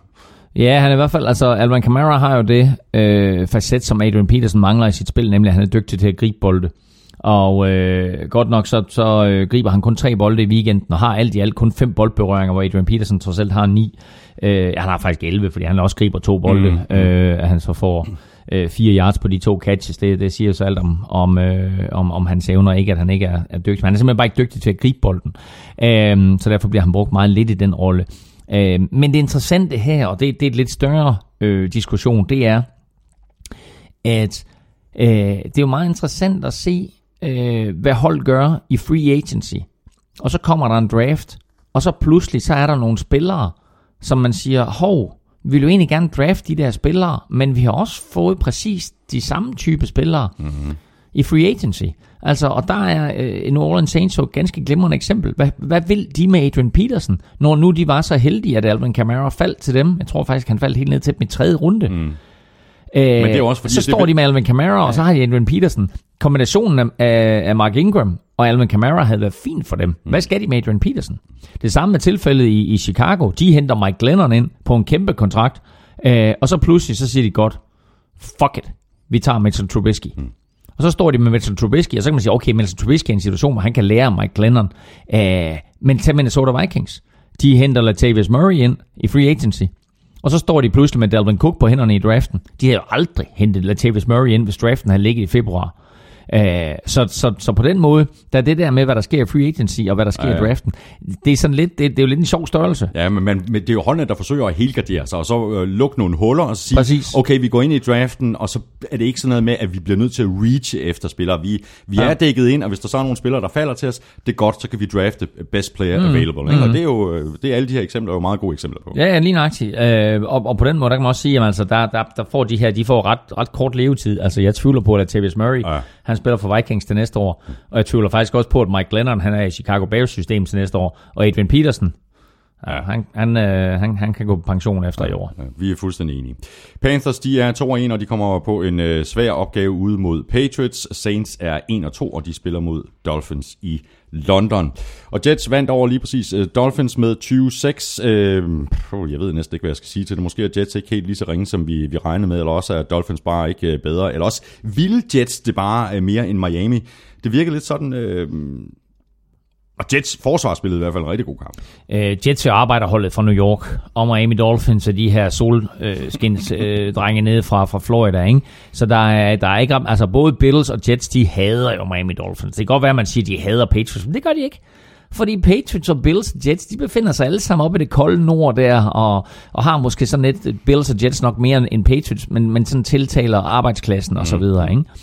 Så kommer de der soldrenge ned fra Florida, ikke? De skal have nogle pryl. Og jeg lover dig, at det er hver eneste gang, at de kommer på besøg deroppe i det kolde nord. Nu er det ikke så koldt for tiden. Det er faktisk ganske varmt i U S A i øjeblikket. Det er overraskende varmt i, ja. i den der weekend, vi lige Præcis. har. Øhm, men, øh, men det betyder noget. De siger bare, de der pretty boys fra Florida, ikke? De skal have nogle pryl. Og det er vigtigt. Det gjorde de. Og så må vi sige, at... Øh, de stillede så op med Chicago Bears-udgaven af Jay Cutler. Det var ikke Miami Dolphins-udgaven. Det her, det var, det var, det var gode gamle Jay Cutler. Gode gamle Jay Cutler. Ja, og så en Jay Ajayi, der ikke kunne producere noget som helst på jorden, ikke? Jo, altså. Og, og ham, skal de, ham skal de simpelthen have gang i. Altså, hvis de skal have det her angreb til at fungere, så skal de have gang i Jay Ajayi. Jo, men det sjove det hele, det er, det, det, det, det, det hører sammen. Altså, ja, hvis, hvis, hvis, hvis man vælger at lukke ned for Jay Ajayi, så skal Jay Cutler jo ud, og han har tre, fab, fire faktisk, hvis du tæller deres tight end med, øh, fire fabelagtige våben at kaste til. Øh, og der er intet, der lykkes for Jay Cutler. Jets spiller godt forsvar, og øh, Josh McCown spiller sågar øh, fremragende angreb. Øh, leverer nogle virkelig gode bolde. Det har også et par udfald i hister her. Fantastisk. Men, lige knap niogtres til, til, til Robbie Anderson. Til Robbie ikke? Anderson. Super, super touchdown, ikke? Øhm, så, øh, så det her, det var et Jets-mandskab, som øh, har, været, har været på vej til det der i de første par spiluger. De, altså, der har været nogle tendenser i de første par spiluger, hvor man har tænkt, ah, måske ikke så meget i uge et, men mere i uge to, hvor man tænkte, okay, altså, der er trods alt et eller andet under overfladen mm. her, som, som, som godt kan udløses. Og øh, da det først blev udløst, både defensivt og offensivt, så fik de årets første sejr. Ja, ja, præcis. Og Bilal Powell og Matt Forte og, hvad hedder den sidste, Maguire, Elijah Maguire, øh, løb, øh, jeg tror, samlet tredive gange og fik øh, lige knap, øh, knap hundrede yards. Det fungerede jo også øh, lige præcis for, for Jets-mandskabet. Øh, ja, men jeg, altså... ved ikke, hvad der kom, om, om, jeg ved ikke, hvad der kom først faktisk, om det var, om det var løbespillet, eller om Josh, jo, det var Josh McCown. Altså, jeg vil, jeg vil næsten, jeg vil sige, angrebsmæssigt var det her meget Josh McCown. Øh, han completer øh, sådan tre fjerdedel af sin kast cirka, øh, for lige under to hundrede og halvtreds yards øh, og touchdown. Altså, hans evne til at skabe første downs, han, hans evne til at blive ved med at flytte bolden, var mere vigtigt for Jets, end, øh, end det øh, succes, de havde på løbeangrebet. Fordi Jets blev ved med at løbe bolden, og de blev ved med at løbe bolden, og det var ikke fordi, det var sådan, det var de store løb. Altså, øh, dagens længste løb var på tolv yards, mm. øh, så det var, det var sådan mere sådan et, et grinded-out øh, angreb, som de kørte. Men det, det, det, det, der, det, der var med det, var jo, at de brugte en frygtelig masse tid, Øh, og ikke gav Miami øh, ret meget tid til at arbejde med, og når de så øh, gav Miami øh, bolden, så sagde de, jamen okay, altså lad os se, om Jake Cutler, han kan slå os, og det kunne han ikke. Nej, der var også meget pres på, om ikke han kastede lavt. Altså det var han godt kæft, han kastede meget fødderne, ikke? Og det lagde jeg ikke mærke til, men, men altså, øh, der var bare, der var ikke den samme rytme. Nej, det var over, der, det var over Jake Cutler, som der var i, i spil uge to. Det vil være synd at sige, og Jets, de er en og to, de spiller hjemme mod Jaguars. Dolphins, de er en og en, og de spiller imod Saints i London.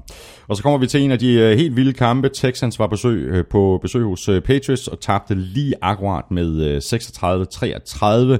Der er rigtig mange ting, vi kan tale om, Claus, men vi kan vel bare lægge ud med at konstatere, at du ikke var helt skæv på den, da vi talte om det her matchup i sidste uge. Altså... Som jeg sagde sidste uge, så har Texans nogle spillere og et system, som Patriots har svært ved at håndtere. Øhm, udfordringen var selvfølgelig, at Texans stillede op med en rookie quarterback, og vi ikke helt vidste, hvad vi fik i ham. Men han leverede jo en ganske enkelt spektakulær indsats. Ja, han kaster to interceptions, og ja, de er der med til at holde Patriots inde i kampen. Men den defensive front for Texans var dominerende hele kampen igennem. Mm. Indtil kampen skulle afgøres. Og der formåede de ikke at lægge nok pres på, på Tom Brady, og så leverede Tom Brady bare magi endnu en gang. For det er vildt, ikke? Og æm... de skulle ned og score touchdown, ikke? De havde et halvt minut, og så kommer den her, øh, jeg kan ikke huske, hvor langt det er, femogtyve yards eller et eller andet. De har tre down og atten. Ja. tre down og atten, og så completer han... Brandon til, Cooks, til, til, jo, når man først har tre down og atten, så completer han den til Amendola, for jeg tror, det er femogtyve yards. Og så på det næste spil, der kaster han dybt til Brandon Cooks. Uh, de startede den her angrebsserie fra deres egen otte-yard-linje med omkring tre minutter igen, uh, og når altså at score et touchdown. Uh, der skal Texans forsvar med, uh, altså fordi jeg, jeg synes, at det blev sådan noget ambivalent, noget Texans forsvar gjorde. De blitzede ikke rigtigt, så de rushede fire mand, og det har de sådan set haft succes med i, i store dele af kampen. Men derudover, så trak de tilbage i sådan ret normale zoner. Det var ikke engang en sådan rigtig prevent, de spillede. Og det pillede Tom Brady stille og roligt fra hinanden. Altså, jeg ville have været meget mere aggressiv. Og det er selvfølgelig nemt for mig at sidde og sige her. Men altså, de har haft krammet på Tom Brady hele dagen. Tving ham der til at slippe bolden hurtigt. Tving ham til at sige, okay, jeg er nødt til at kaste tre eller syv yards ad gangen, i stedet for, at han får lov til at stå i lommen, og så vurdere og sige, nå, men okay, det her det er et normalt zoneforsvar, jeg har Brandon Cooks, han kører corner, ikke? Eller jeg har Amendola, han kører krydsning. Øh, det her, det var alt, alt, alt for nemt for Tom Brady i den afgørende fase. Jeg føler med J J Watt, øh, fordi det her, det var et kæmpe statement game for Texans. Hvis de kunne slå Patriots, så kunne der også bringes noget håb til et Houston-område, U S A's fjerde største by, der stadigvæk er så hårdt ramt øh, efter øh, det her, øh, den her orkan, øh, Harvey, som, som kom ind over. Øh, så øh, det her var en øh, det her coming-out-party for Deshaun Watson, og det var en kamp, hvor Texans kunne være kommet tilbage på sporet, efter de tabte ja. til, til, til Jaguars i spil U et. Så det her, det var, det, det var en, en helt igennem spektakulær kamp, men en vanvittig afslutning. Tom Brady laver et, husk på, husk på, Tom Brady er vokset op som Joe Montana-fan. I Super Bowl treogtyve, der får Joe Montana bolden på egen syv-yard-linje eller otte-yard-linje med omkring tre minutter igen. Kører ned ad banen, scorer touchdown imod Cincinnati Bengals med et kast til John Taylor. Mm. Her, Brady, fuldstændig samme situation, kører ned ad banen med omkring tre minutter igen, inden for en ti-yard-linje, kaster touchdown til Brandon Cooks, afgør kampen. Ja. Øh, det var... Øh... Og så vi kan bare lige notere tallene for Brady, ikke? femogtyve af femogtredive for tre hundrede og otteoghalvfjerds yards og fem touchdowns. Og fem touchdowns. Ja, altså en god dag på kontoret, ikke? Ja, og dermed også nomineret til ja. ugens spiller for anden uge i træk. Ja. Men hvis Æh, det her er Texans angreb, øh, ja. Claus, øh, og Deshaun Watson, øh, som jeg ikke har lagt skjul på, jeg ikke sådan har den helt store fidus til, mm. men jeg må bare indrømme, at han spillede godt i den her kamp. Mm. Øh, han, han udspillede rent faktisk Patriots secondary flere gange, og det kan godt være, at han kastede på interceptions også. Men hvis de bliver med med at spille på den, på, på den her måde, fordi forsvaret er jo på plads, ja. jamen så er det her Texans hold, som vi så i uge tre, jo ikke det hold, som vi så i uge et, da de tabte til Jaguars. Præcis. Og, og det her Texans-mandskab øh, har i Deshaun Watson fundet en playmaker, som de ikke har haft i den tid, Bill O'Brien har været head coach. Nu skal de nurture ham, nu skal de coache ham, nu skal de, nu skal de fortælle ham, hvad det var, han gjorde godt, og hvad det var, han gjorde skidt. Fordi han kan være den brik, de har manglet. Mm. Vi så hans begrænsninger og hans øh, manglende øh, spilforståelse til aller, aller sidst i kampen. Fordi da Patriots har bragt sig foran, og Patriots får jo øvrigt også en two-point conversion, og dermed så kommer de foran seksogtredive treogtredive. I stedet for, at de kun er foran med en, og Texans kan vinde med et field goal, så kan de udligne med et field goal. Øhm, Deshaun Watson completer et kast. Der har Texans stadigvæk en timeout tilbage. Og så løber Deshaun Watson med resten af holdet op og prøver på at spike bolden. Og inden den er blevet spiket, så, øh, så beslutter de sig for at kalde timeout. Mm. Øh, og så bliver det en Hail Mary. Havde de kaldt timeout til at starte med, så kunne de være løbet op og forsøgt en eller anden form for kast ud mod sidelinjen. Måske endda forsøgt et kast på en femten tyve yards, og så være nået og løbet op og spike bolden og have kastet en Hail Mary, eller forsøgt det field goal, som, der kan, som, som kunne udligne Patriots føring. Afslutningen på kampen var ikke det bedste moment for Deshaun Watson. Og for den sags skyld heller ikke for Texans sidelinje. For der var nogen der, der skulle have kaldt den timeout og have gjort det hurtigt. Mm. Uh, så det var synd, at den afslutning kom. Men ellers så spillede Deshaun Watson en fin kamp. Texans forsvar spillede en fin kamp. Og så må vi bare tage hatten af for Brady og sige, at han ja. gjorde det igen, igen, igen. Igen, igen, igen. Mads Samer skriver, øh, jeg var i Foxborough i søndags og se min første N F L-kamp. Øh, det er meget godt øh, timet, det der. Øh, Mads Samer, må man bare sige. Jeg så endnu et comeback af T B tolv. Jeg stussede over noget, og det er den musik, der bliver spillet imellem nogle af spillene. Er det ikke lidt usportsligt, at man kun spiller det, når det er udholdsoffense, der er på banen? Eller er det bare typisk i N F L? Det bliver vel svært at høre, hvad quarterbacken siger inde i hotlen. Fuldstændig, og det er helt planen. Der er tavshed, når angrebet spiller. Og der er larm både fra musikanlæg og fra tilskuerne, når, mod, når modstanderne står i huddle, og når modstanderne står ved linjen. Og øh, det var jo sådan i, i gamle dage i, på Minnesotas tidlige hjemmebane, The Metrodome, at der, øh, der blev der faktisk nedlagt forbud mod, at man vendte højtalerne øh, ind mod banen. Fordi når modstanderne stod på banen, så blæste Minnesota Vikings altså øh, larm ind over øh, modstanderne, og øh, fik også tilskuerne helt op at ringe, og de kaldte det faktisk The Thunderdome, fordi decibelniveauet derinde øh, var nærmest ubærligt for modstanderne, der havde svært ved både at kalde spil i hotlen og, og kalde audibles, når de stod på linjen. Men der var altså lavet en regel om, at man ikke måtte vende højtalerne ind mod banen, så nok er der larm, og nok er der musik, men de vender trods alt ud mod tilskuerne. Mm. Jeg vil sige en enkelt ting her lige for lige at vende tilbage til, øh, til, til London-kampen, og det er, at når et hold som Jacksonville Jaguars har hjemmebane øh, i London, Øh, som, som, som de havde i, i søndags, så for det første, så er der et N F L-logo på midten af banen, der er ikke et Jacksonville Jaguars-logo på midten af banen. For det andet, så står der Ravens i den ene endzone, der står Jacksonville i den anden, eller Jaguars i den anden endzone. Det samme kommer til at ske i weekenden, når Saints og Dolphins spiller. Så er der godt nok delt en masse flag ud med Jacksonville, øh, som man kan sidde og vifte med, med, med Jacksonvilles farver. Mm. Men da Ravens kom løbende ind, der rejste der sig altså ved at gætte på omkring fyrre tusind lilla klædte Ravens-fans.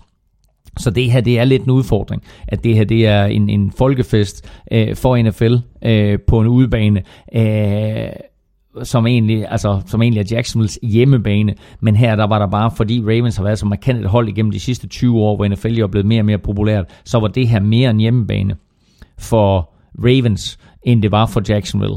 Æh, at, der så, at man så har alle de her ting undervejs, at det er Jacksonvilles stadionspeaker, og at man, man, man prøver på at spille noget musik, når Ravens er i huddle. Det er fint nok.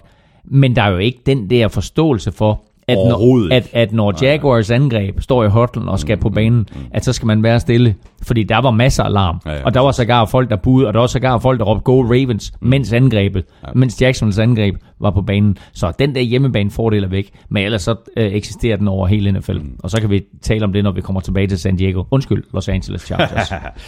Patriots, de er øh, to og en. De spiller hjemme mod øh, Panthers. Texans er en og to, og de tager imod Titans. Og så, spændende øh, kamp, Texans mod rigtig, Titans. Ja, rigtig spændende. Og så vandt uh, Colts, efter at uh, de var tæt på i uh, forrige uge mod uh, Cardinals. Colts slog Browns med enogtredive otteogtyve. Og jeg må tilstå, at jeg er lidt uh, skuffet over Browns, der måske alligevel ikke er helt lige så langt i deres mm. udvikling, som jeg havde troet, og som vi, jeg tror også, vi talte om mm. det før sæsonen den gik i gang, at det her, det kunne godt være året, hvor vi begynder at se tegningen til det her Browns-hold øh, for fremtiden. Ikke? Vi har også set tegningen, men de mangler det sidste, og vi kan også se på den måde, øh, som, som, som Jaguars og Titans øh, har bygget deres hold op på, så er de et år eller to foran Browns i udviklingen, og det kan man egentlig godt se, fordi den måde Jaguars, de har spillet på indtil videre, det er bare lige den tak bedre end Browns, men ellers så er det jo nogle, nogle hold, kan man sige, Browns, øh, Titans, Jaguars, som følges meget ad i deres udvikling på at, at, at komme tilbage til at være blandt de bedste N F L-hold og spille mere om slutspilspladser, men der er bare et stykke vej endnu for, for Browns, og øh, lige så god som Deshaun Kaiser, den øh, her rookie quarterback, så ud i spil U et. Øh, han har ikke været horribel, øh, og han var da også tæt på at føre dem på et comeback, men han begår bare nogle, nogle rookie mistakes, holder lidt på bolden lidt for længe, øh, begår nogle fejl, når han kaster den. Kastede jo altså tre interceptions i weekenden. Ja, to som, rigtig grimme efter pausen, synes jeg. Præcis, ikke? Som, som var med til at afgøre den her kamp. Øh, så øh, så det, var, det var en indsats, øh, hvor Browns var favoritter på udebane og havde... Var de officielle, var de officielle favoritter, eller var det bare os, der, der, der havde... Nej, jeg tror til sidst, der, der skiftede oddsene faktisk sådan, så, så Browns endte med at være favoritter. Jeg tror, mm. de gav en komma tooghalvfems, og, og øh, Coles gav en komma syvoghalvfems eller to komma nul to, eller noget. Mm-hmm. Så, så de var rent faktisk øh, favoritter, men altså... Det endte med, med en cold sejr, det endte med en hjemmesejr, og, øh, og Browns, må vi sige, er, er, er stadigvæk i kuldkælderen. Øh, mangler stadigvæk at få det hele sat sammen, men altså, der er der stadigvæk, synes jeg, positive tendenser. Mm, og en af de positive tendenser, Jordan Leslie, det der one-handed øh, catch, det var sådan uh, Odell Beckham Junior Prøv at høre, det catch der, ikke?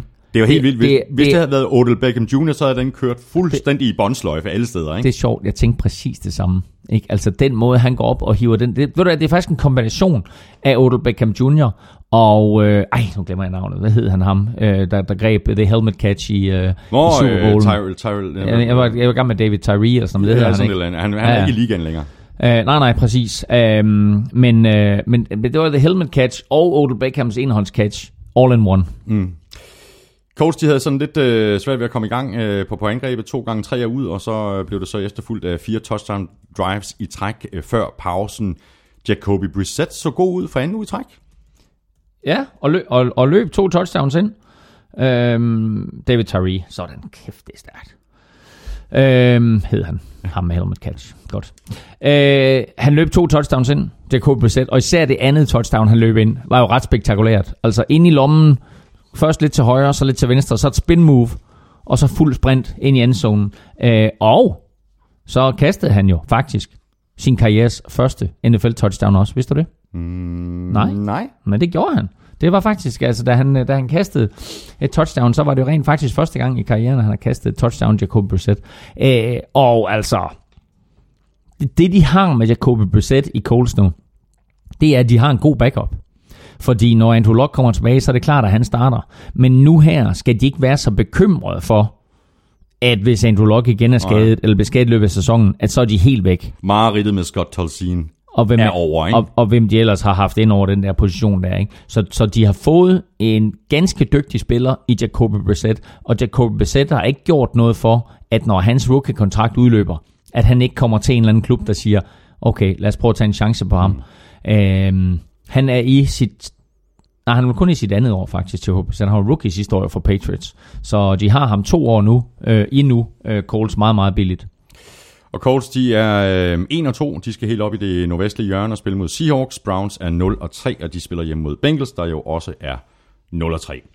Og så skal jeg også lige love for, at vi fik en øh, sindssyg afslutning i øh, divisionsopgøret mellem Eagles og Giants. Eagles vandt med et sekund tilbage på klokken, på et enogtres-yard field goal af rookien Jake Elliott, som lige var blevet rykket op fra, fra practice squad, og som øh, P. Bjarnum øh, skrev på, øh, på Twitter, øh, fordi han havde set et, øh, et, et klip med, med Carson Wentz, der, havde, der var mic'd op. Øh, han sagde, at hvis han, hvis han klarer den, så, så, så giver jeg ham min game check på ja. altså, nogle og tredive tusind øh, dollars. dollars ja.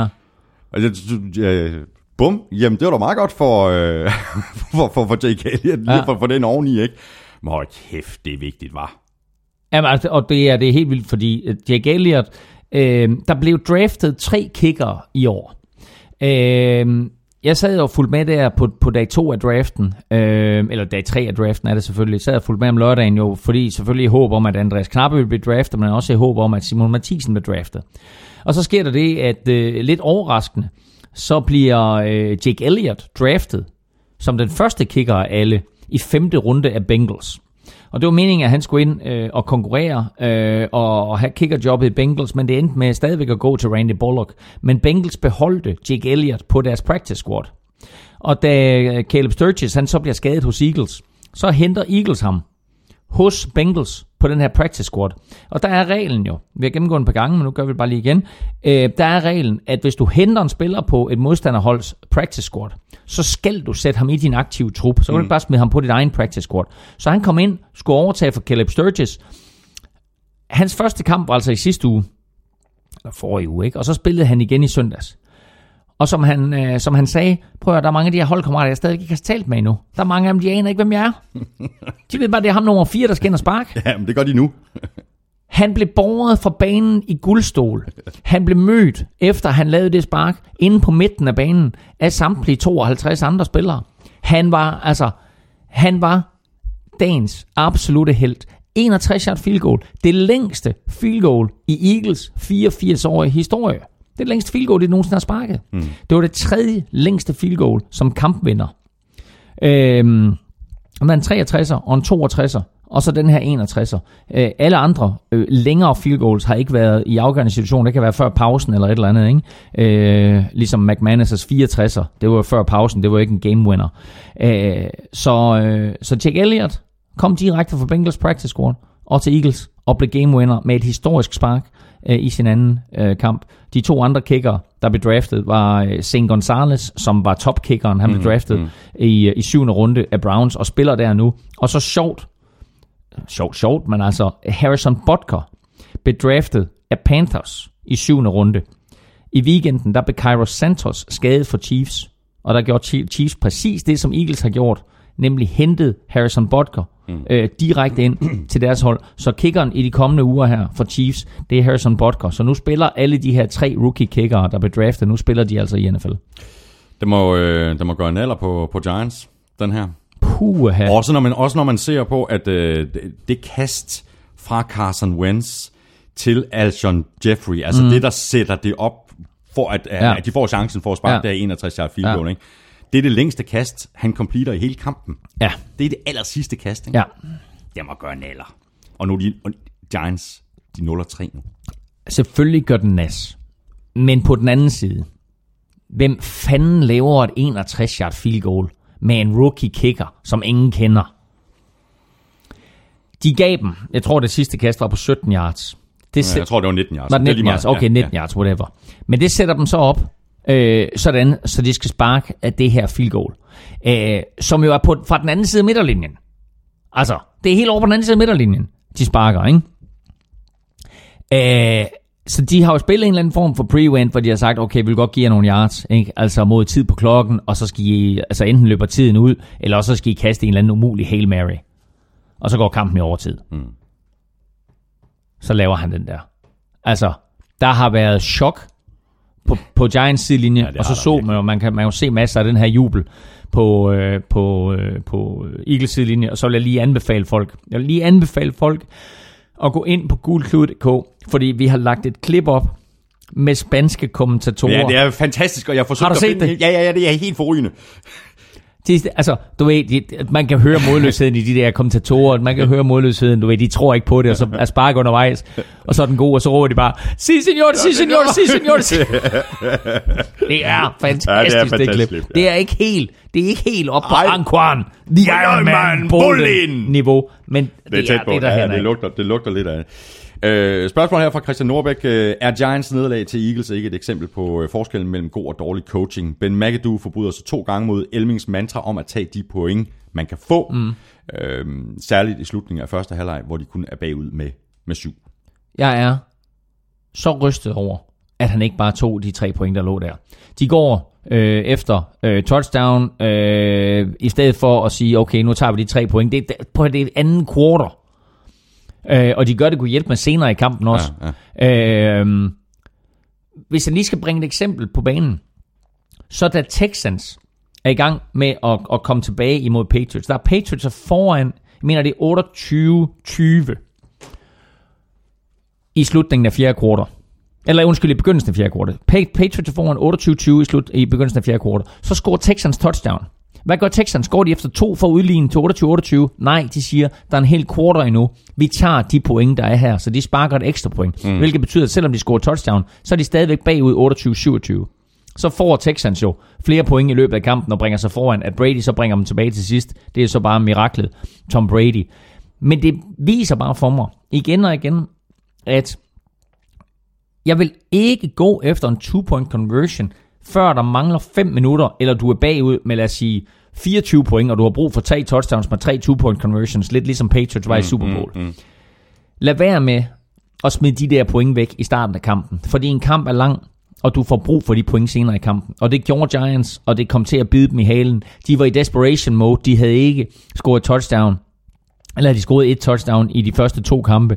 Øh, nu her havde de behov for en eller anden form for momentum. Det momentum fandt de jo. De fandt jo det momentum i tredje kvartal med Odell Beckham junior Ja, som er tilbage, ja. Der griber to ja, touchdowns. Ja, ja, ja. Men altså, de smider point øh, i skraldespanden, og det koster dem den her sejr. Ja, og det der også koster for Giants, øh, og kan koste dem den her sæson, øh, du havde stor fidus til Giants øh, før sæson, men deres O-line spiller som en pose nødder. Ja. De har ikke noget løbespil. Nej.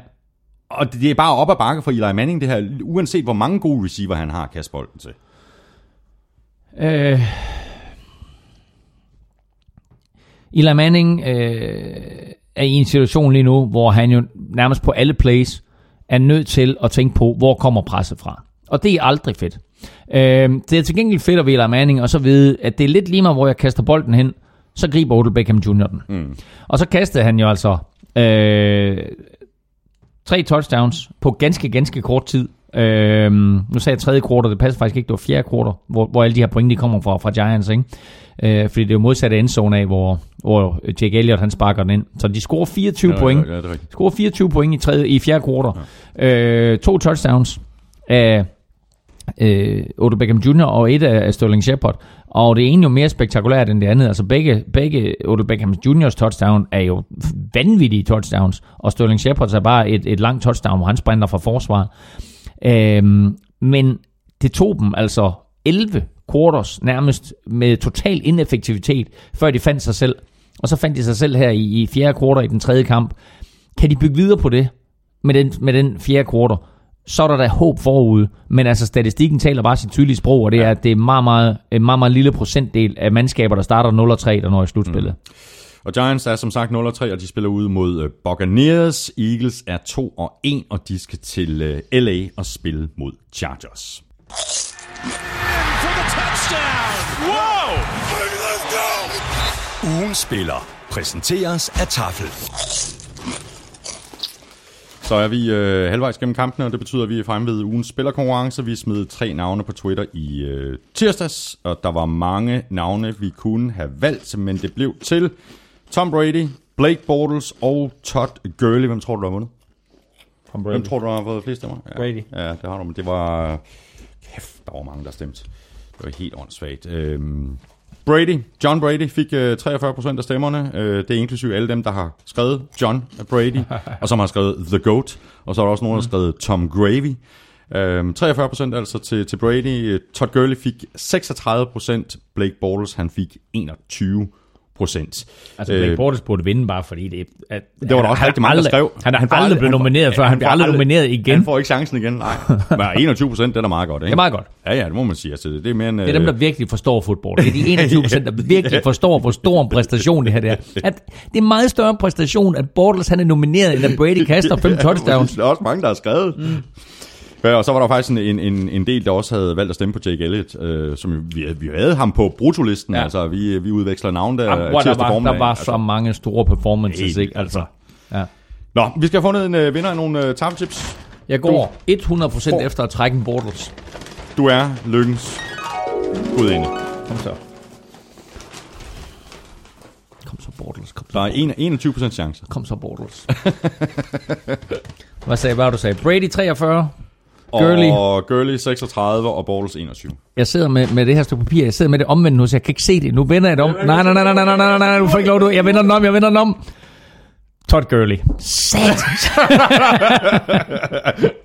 Nå, Nå, Todd nu er det alle dem, der har stemt på Todd, Todd Gurley, der tænker, det kan være mig. Kom så, kom så, kom så. Vi skal smutte til Brøndshøj, oh. og øh, tipsene går til en fyr, der hedder Morten Møhlendorf. Morten Møhlendorf, stort tillykke til dig og til alle andre. Hvis du også godt kunne tænke dig sådan en øh, ordentlig røvfuld tips fra, fra Tafel, så tjek N F L-showet på Twitter hver tirsdag, hvor vi øh, nominerer tre spillere, og så stemmer du så på din favorit på mail, snabel-a nflshowet punktum d k, ved at skrive dit bud i emnelinjen, og inde i selve mailen, der skriver du dit navn og adresse, og når du har gjort det og trykket send, så er du nede i sækken og er med i lodtrækningen om otte poser chips fra Tafel. Jeps, Claus Elming, så tager vi hul på kampen igen. Det gør vi med en overbevisende sejr til... Oh, jamen, det er en overbevisende sejr til Vikings på, på fireogtredive sytten over Buccaneers, uden Sam Bradford, men til gengæld med en stor spillende Stefan Diggs, som jeg havde sat på bænken i Fantasy. Så det er bare super. Jeg havde også på bænken i Fantasy. Jeg tænkte, at Stefan Diggs er en god spiller, men uden Sam Bradford, der får han ikke meget. Men altså, Case Keenum leverer måske sin karrieres bedste kamp, og øh, det gjorde han, øh, fordi Vikings, må vi sige, har en meget undervurderet receiver-duo i Adam Thielen og øh, Stefan Diggs. Har en fin tredje receiver, der hedder øh, Jerry Wright. Hmm. Og så når de bruger Kyle Rudolph, som faktisk er blevet brugt ganske lidt i år i kastespil, når de bruger Kyle Rudolph som, øh, på tight end, så er det faktisk en ret god kvartet, de har der. Hmm. Og så må man bare sige, Dalvin Cook, rookie running backen. Jeg sagde det jo før sæsonen. Altså, var det ikke for Kareem Hunt, ja. så var Dalvin Cook øh, lige nu i spil til, at han er sådan set stadigvæk i spil til at blive Rookie of the Year, øh, men altså, Kareem Hunt har selvfølgelig lagt sig klart, klart i spidsen for alt det der, ikke? Men Dalvin Cook er en kæmpe tilføjelse til det her Vikings-mandskab. Må man bare sige, ja, til syvogtyve løb, syvoghalvfems yards og, øh, og touchdown, så nævnte du Adam Thielen, fem bolde for otteoghalvfems yards, Diggs, otte bolde for et hundrede treoghalvfjerds yards mm. og to touchdowns. Ja. Og så vel at mærke med Case Keenum, som efter øh, i U to har spillet so-so, øh, mm. kommer jo, øh, kom jo tilbage i den her kamp og, og, og leverede varen, ikke? Jeg ved ikke, hvor meget det her der er coaching, fordi det her det er en erfaren quarterback, der har spillet et hav af kampe i high school og college og så videre, og så kommer ind i N F L og lidt rundt omkring øh, og ender hos Vikings øh, som backup quarterback i år, har både spillet for Texans og for Rams og så videre. Øh, kommer ind, altså der er jo ikke ret mange, der håber, at han skal spille på noget tidspunkt. Øh, altså man kan sige, at Vikings har de to tidligere Rams quarterbacks, Sam Bradford og Case Keenum nu, øh, og det var, det var meningen, det her det er Sam Bradfords hold. Mm. Så bliver Bradford skadet, og så skal Keenum pludselig i aktion. Og imod Steelers, der havde Steelers et meget, meget voldsomt pass rush. Men jeg kiggede på den der kamp der, så tænkte jeg, var det dog utroligt, at en erfaren quarterback som Case Keenum bliver ved med at droppe ud af lommen. Altså bliver ved med at droppe tilbage. Fordi det du gør, når du dropper tilbage, og bliver ved med at droppe tilbage, det er, at du snyder dine offensive tackles. Ja, de ved ikke, hvor du er henne. Nej, de de... Står, og de står med ryggen til dig. Ja, han tog to-tre skridt for meget bag. Ja, og når presset det så kom, så i stedet for at træde op, ja. Så, tro, så blev han ved med, og så løb presset lige ned i ham, og så stod han og skulle, og, og skulle kaste femten yards fra line of scrimmage, eller blev sacket, eller kaste incomplete, eller hvad det nu måtte være.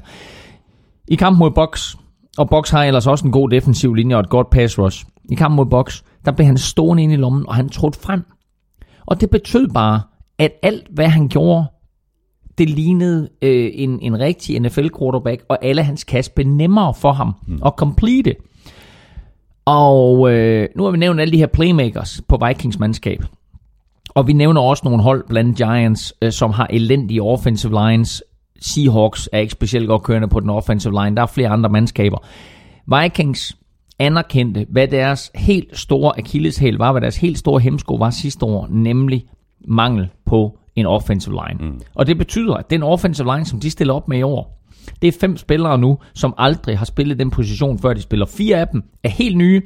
Øh, den sidste, Joe Berger, øh, er tidligere center og spiller nu øh, guard. Og så har de to nye tackles. De har en rookie center og en, øh, en, en, en guard, som egentlig også er, er tidligere center. De her fem, de holdt Case Keenum fuldstændig fri fra berøring. Jeg kan ikke mindes i den her kamp, at Case Keenum var nede og bide i græsset. Altså, det, jeg har aldrig set noget lignende. Øh, alle quarterbacks bliver ramt på et eller andet tidspunkt, men Bucks formåede aldrig at lægge pres på Case Keenum. Og når det er tilfældet, så som quarterback, så får du bare mere og mere selvtillid. Så tror du på, at jeg kan stå herinde. Så holder han bolden lige det halve sekund ekstra, der gør, at en receiver kommer fri, og det lykkes for ham gang på gang. Og så leverer han bare et hav af gode bolde. Ja, det, ja, det er jo det bedste, jeg har set Case Keenum spille ever i N F L. Mm. Og så, så ved jeg godt, at, at Vikings har et, et, et godt øh, forsvar, men lad os bare tale om øh, Bucks-angrebet, fordi tre point til Bucks i første halvleg mm. med alle de stjerner, der løber rundt. Mm. Det er alligevel vildt. Øh, masser af incompletions og, og en interception fra, fra, fra James Winston. Bucks har ikke, de, de havde ikke noget løbeangreb øh, over, altså som i overhovedet. Mm. Øh, seksogtyve yards på ni løb. Alt lagt sammen. Vikings har et godt forsvar, det ved vi. Men jeg, som jeg har nævnt tidligere i dag, og som jeg også nævnte i sidste uge, så har de en svaghed på cornerback nummer to. Øh, men Trey Waynes spillede en virkelig god kamp. Mackenzie Alexander kom ind og spillede en virkelig god kamp. Øh, Trey Waynes havde en meget, meget vigtig interception, hvor, øh, hvor James Winston går dybt i endzonen, og Trey Waynes træder ind foran og får fat i bolden. Øh, så kan de forstyrre på det der Vikings, så er deres forsvar altså et af de absolut bedste øh, i N F L. Og så nævnte jeg det tidligere i dag også, at Xavier Rhodes, cornerback nummer et for Vikings, er enten den bedste, eller i hvert fald i klar i en top fem. Han tog Mike Evans fuldstændig ud af kampen, som der ikke er nogen cornerbacks, der har taget Mike Evans ud af kampen i den øh, tid, han har spillet øh, i N F L. Øh, han greb et par bolde. Der blev kastet til ham tolv gange. Typisk øh, James Winston at kaste efter Mike Evans. Der blev kastet til ham tolv gange. Han greb de syv for, syv, for syvogtres yards og nul touchdowns. Øh, og det betød bare, at James Winston var nødt til at kigge andre steder hen. Ja, så fik Deshaun Jackson øh, måske øh, sin bedste kamp indtil videre, fireogfirs yards og touchdown. Øh, men ellers, så var der ikke rigtig noget i det her boksmandskab. Vikings var i stand til at kontrollere løbet, og de kontrollerede James Winston. De laver tre interceptions, de laver to sacks. Øh, det her, det var en helt støbt indsats øh, af Minnesota Vikings i en svær kamp, godt nok på hjemmebane, men med Case Keenum som quarterback, hvor mange troede, okay, jamen, så taber vi også den her, fordi Bucks så rigtig godt ud i mm, U et. Mm. Så lige tænk på, Bucks sad jo over i spil U et. Der var det her blot deres anden kamp jo. Øh, så øh, øh, den indsats, som Bucks leverede første uge, der var der mange, der tænkte, wow, det her det kan godt gå hen og blive et rigtig, rigtig godt Buccaneers-mandskab, mm. som kan bide skære med Atlanta Falcons om at vinde N F C South. Efter weekenden, der må vi sige, der er et stykke vej endnu for Buccaneers. Efter weekenden må vi også sige N F C North med Packers, Vikings og Lions og til dels Bears ja. er måske den stærkeste division i N F C, og der bliver i hvert fald kamp helt ned til uh, spil uge sytten omkring hvem der skal i slutspillet derfra, og måske kommer der to klubber, hvis ikke tre i slutspillet fra mm. N F C uh, North. Og Vikings de er to og en, og de spiller hjemme mod uh, Lions. Buccaneers de er en og en, og de spiller hjemme mod Giants, der om noget hold har ryggen mod muren. Præcis. Og så videre til øh, endnu en, øh, en shocker. Øh, Steelers tabte i Chicago med treogtyve sytten i øh, overtime. Øh, du har lige nævnt øh, Bears som et, øh, mm. et, et hold, som man ikke skal glemme i det her regnestykke. Du øh, snakkede også om dem for et par ugers tid siden, at vi ikke skal tage fejl af det her Bears hold, og de godt kan komme til at, at drille nogle hold, eller måske mm. mere, undervejs i, i år. Og den her gang var det altså Big Ben og company, de, de drillede. Og jeg må også bare sige, jeg kan lige konstatere med det samme, Big Ben, han har ikke set god ud i de første tre kampe i år. Det har han ikke, og når man tænker på de våben, han har arbejdet med, øh, Antonio Brown, Martavis Bryant, øh, til dels Jesse James, og så selvfølgelig Le'Veon Bell. Okay. Øh, og vi har rost det her hold for at have en af de bedste offensive linjer i N F L. Så er der bare et eller andet galt. Altså, de, de scorer sytten point imod Bears, øh, og ja, de slog Vikings overbevisende i sidste uge, men var det så overbevisende alligevel? Nej, det var det ikke. Mm. Og i spil U et øh, imod Browns var de jo heller ikke fantastiske. Så det her Steelers-mandskab er ikke et, et mandskab, der er kommet øh, godt fra land rent spillemæssigt. Men hey, de er to og en i september, og det drejer sig om at spille godt i december og januar. Så Steelers skal bare holde fast nu og sige, okay, vi skal simpelthen tvinge så mange sejre ud af det her øh, angreb, ud af det her hold, mens vi er i gang med at finde ud af, hvordan vi helt nøjagtigt fungerer, og hvordan vi skal konstruere det her, sådan så vi er, øh, vi rammer topformen i december. Ja. At de så taber til Bears, det er en chokker. Ja, det er det altså. Altså, den, den er der ikke nogen, der havde set komme, men altså, igen må man bare sige, Soldier Field U et, Chicago Bears er en tabt bold fra Jordan Howard, fra at besejre Atlanta Falcons. Spil U tre, Jordan Howard afgør kampen imod Steelers i overtime. Ja, og han er vel også kampens øh, M V P. Altså. Ja, altså ube, ubetinget. Hans bedste kamp i år, Jordan Howard, ikke den Jordan Howard, vi så sidste år. Og jeg er også en stel stor stjerne på det her Bears-mandskab, fordi ved du, hvor mange catches Bears receiver havde til sammen? Men ikke ret mange, vel? Nej, jamen altså, du ved, hvor mange hvad havde de? Havde de fem eller ti? Eller hvad ja, havde de? otte sikkert. En. Ja, en. En reception af alle receiverne til sammen for Bears. Det viser, hvad det her hold er. Til gengæld så er det her hold også et mandskab, som har to running backs. Måske den bedste uh, running back tandem nord for Atlanta. Som også kan gribe bolde. Som nord for Atlanta. Fordi Atlanta har en fantastisk uh, tandem i, i, i Devonta Freeman og, uh, og Tevin Coleman. I Tarek Cohen og Jordan Howard har Bears en virkelig, virkelig fantastisk duo. Mm. Og øh, det var de to hele vejen igennem, og det var ret simpelt, det Bears gjorde. Altså, det var ikke en masse variation. De fandt ud af, hvor er Steelers svaghed? Og så blev de ved med at køre på den svaghed, indtil Steelers de justerede. Og så fandt de en ny svaghed, så sagde de, okay, nu er det lukket der, det vil sige, så er der hul der. Altså, det er så simpelt fodbold, mm-hmm. som noget kan være, og det er vanvittigt, at det kan lade sig gøre i N F L. Her, ja, men den her tandem er altså også super vigtig for det her Bears-hold, fordi Mike Glennon, undskyld mig, ja, ja. Det er ikke godt, vel? Jamen, altså, og det... kravet, kravet om at se Trubisky. Hvis ja. Glennon fortsætter med at spille på den måde, som han har spillet ja. de seneste to kampe, ja. så vil det krav bare blive stærkere og stærkere og stærkere i løbet af sæsonen. Men Præcis. Jeg, men jeg, Nej, jeg, jeg... Og, og, og du har ret, men Mike Glennon var så tæt på at, at bringe dem til sejr over Atlanta i spil uge et. Mm. Har så set elendig ud i spil uge to. Han så virkelig elendig ud i spil uge to, så så han mindre elendig ud her i, i, i søndags. Men han er, i hvert fald, han, han er ikke løsningen. Det er Trubisky måske nok på den lange bane. Nu giver de Trubisky nogle uger på bænken, og er, er, er Bears stadigvæk med i kampen om N F C North-titel, når vi rammer halvvejspunktet i sæsonen.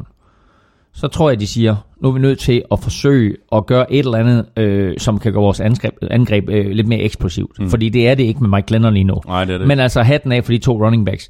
Det var, det var løb lige på ydersiden af tacklen i højre side, det var løb lige på ydersiden af venstre, øh, tacklen i venstre side, og de blev ved, og de blev ved, og de blev ved, mm. og de fik yards hver gang. Og da kampen går i overtid, overtime, så har de fire løb, øh, nej tre løb tror jeg det er, øh, som, som ender med et touchdown. Og det er altså løb på... syvogtyve, syvogtredive, og hvad var den sidste fra, fra Jordan Howard? Var den treogtredive eller sådan noget, ikke den han scorede på i, i overtime. Øh, så altså imponerende øh, af, af, af de her to running backs. Og så er der selvfølgelig de sædvanlige marginaler, øh, som afgør mange fodboldkampe. Der var syv fumbles øh, i den her kamp, og Bears de fik fat i de seks af dem. Det er selvfølgelig også øh, med i det her regnskab. Der er et spørgsmål her fra, fra Thomas Mikkelsen. I kommer sikkert til at tale om det. Jeg har faktisk gemt det lige, fordi, øh, lige præcis, fordi Thomas Mikkelsen har skrevet det her. Run God damn it, run. Mm. Hvordan kan han tabe hjernen på et yardlinjen? Ah, ja, og jeg ved selvfølgelig om. godt, hvem ja. jeg brokker mig over. Og det var ikke, øh, ja, det var bare ikke, det var bare ikke godt. Hvad var det, Marcus Cooper? Marcus Cooper. Øh, field goal forsøg øh, med et sekund igen. Noget i den retning. Øh, af Steelers i slutningen af første halvleg. Sparket bliver blokeret. Bolden ryger direkte ind i hænderne på Marcus Cooper, som løber ned, og så laver han en lean let på et-yard-linjen, og tror, at han alene sækner farten. Så bliver han fanget bagfra af en Steelers-spiller, der slår Vance bolden, McDonald. Der Vance McDonald, som slår bolden ud af hånden på ham, og bolden ryger ud af endzonen. Så i stedet for, at Marcus Cooper havde fået sin karrieres længste og flotteste touchdown, så, så ender det her med... Øh, lidt sjovt, at det endte med at blive et field goal forsøg for Bears, så i stedet for, at Steelers scorer field goal, så ja. scorer Bears et field goal. Ja, der er swingen på, på, på, på, på seks point, faktisk. Korrekt. Men det kunne godt være blevet mere, ikke? Fordi han skulle bare løbe ind i endzone. Ja, ja, det var sådan de sidste fem yards, der begynder han at gå, og så på et Præcis. så, stop, så stopper stop. han nærmest ja. helt op. Ja, ja. Og så, Ej, så dum, der, der skal man lige lære at huske at kigge op på storskærmen, så man kan se... Total bonehead. Kom nu bare ind i endzone, ja. ikke? Thomas Mikkelsen spørger, hvad siger reglerne om det spil? C B S-kommentatorerne var ikke i tvivl om, at det var en safety. Hvad siger I? Jeg må indrømme, at dengang, hvor jeg sad og så en det live... En safety, det kan aldrig blive en safety. Øhm, da jeg så det live, og jeg sad og så det sammen med min bror øh, i, øh, i London, der siger jeg omgående, det er touchback. Og det vil sige... Ja, jeg tror at, faktisk også, det er, at Mikkelsen han mener. Okay. Det tror, okay, jeg, ja. det, ja, det tror jeg faktisk. Okay. Så siger jeg til Jesper, det er touchback. Og Jesper siger, det kan da ikke være touchback. Så siger jeg, jo, det er, den bliver slået ud af endzone, det er touchback. Øhm... Men det, jeg ikke lægger mærke til, det er, at bolden med vilje bliver slået ud af endzonen. Du må ikke med vilje batte bolden ud af endzonen. Det er faktisk en straf. Og det er det helt afgørende her. Fordi det sidste punkt, der er nogen, der har haft kontrol over bolden, det er på et-yard-linjen. Og der er det Bears, der har kontrol over den. Nu bliver bolden slået ud af endzonen med vilje. Det er en straf, illegal batting, af Steelers. Det betyder, det er en straf imod Steelers. Sidste hold, der har haft bolden, er Bears. De havde den på et-yard-linjen. Det er halvdelen i distancen til mållinjen. Det vil sige, fra halv-yard-linjen, der får Bears et spil, fordi en halvleg eller en kamp kan ikke ende på et defensivt straf. Det vil sige, de har et play med nul sekunder igen. De får lov til at sparke et field goal. De kunne også, for den sags skyld, have forsøgt at løbe bolden ind. Mm. Øh, men nu får de lov til at sparke et field goal, øh, og får tre point på tavlen. Bum. Øh, så det er, øh, det er den måde, som, som den her straf øh, skulle udmåles på. Øh, var, var den der bold, hvor havde de kæmpet om den, og var den løbet ud af sig selv af endzonen, så havde det været touchback. Steelers bold, nul sekunder tilbage. Pause. Men øh, nu, nu fik Bears altså tre gratis point, selvom det selvfølgelig var, hvad skal man sige, til fordel for, for, for Steelers, fordi de jo altså heldigvis ikke opgav touchdown med kæmpe, kæmpe brøler af Marcus Cooper. Ja, må man sige altså. Og Bears, de er en og to, og de spiller ude mod øh, Packers, og det gør de i nat, Thursday night. Steelers, de er to og en, og de spiller ude mod Ravens. Så skal vi have endnu en kamp med en fuldstændig vanvittig afslutning.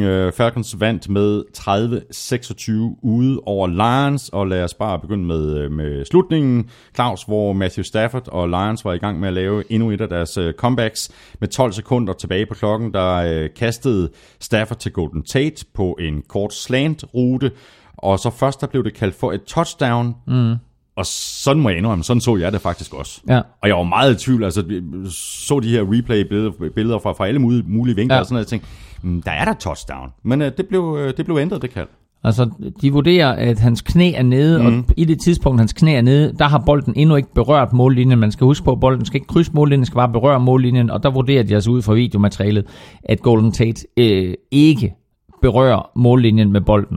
Øh, havde han strukket den lidt ligesom Antonio Brown sidste år, så havde der været øh, touchdown, men her bliver øh, bolden markeret nede på nul komma nul nul en ja, ja. øh, inch fra, fra mållinjen, øh, og der er otte sekunder tilbage. Og det havde været så meget federe, hvis den var blevet kaldt nede der, altså, altså som ikke touchdown, fordi så havde de fået muligheden for at køre et spil mere, men det fik de ikke, fordi at, øh, jamen, så er der run-off på ti sekunder. Ja, men så skal du nå at stille op på otte sekunder. Jamen havde de ikke en timeout tilbage? Nej. Nej, nej, nej. Okay, nej, nej, okay. Så, nej, nej. Fordi, fordi, fordi, fordi hvis de havde en timeout, så kunne de automatisk bare kalde den timeout. Når, der, når du ingen timeouts har tilbage, så er der den her run-off på klokken, altså en, en automatisk, der tager man automatisk ti sekunder væk fra klok, på klokken. Har du en timeout, så kan du sige, at vi bruger den øh, timeout, og så har du de otte sekunder tilbage.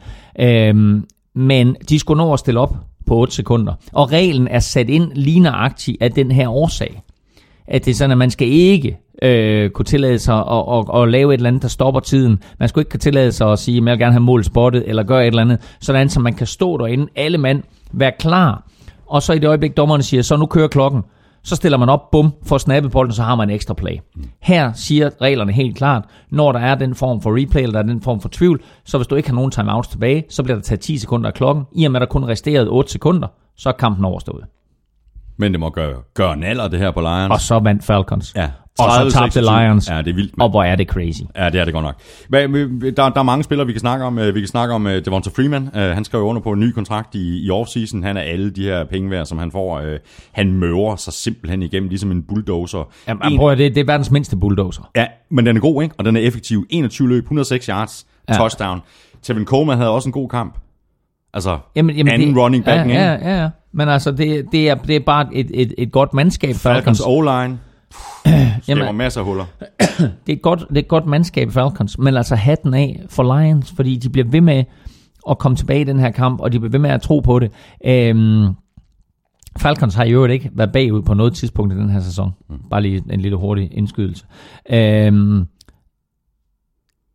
Lions leverede otte comebacks sidste år i fjerde kvartal.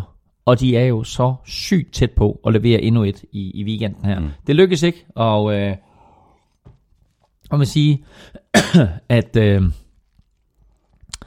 øh, de var så tæt på, som overhovedet kan være, men, øh, men, men Falcons trak det længst til strå, men Lions kan trække sig ud af den her kamp. Mm. velvidende, at de kan altså blive skære med de helt store. Ja, det kan de nemlig.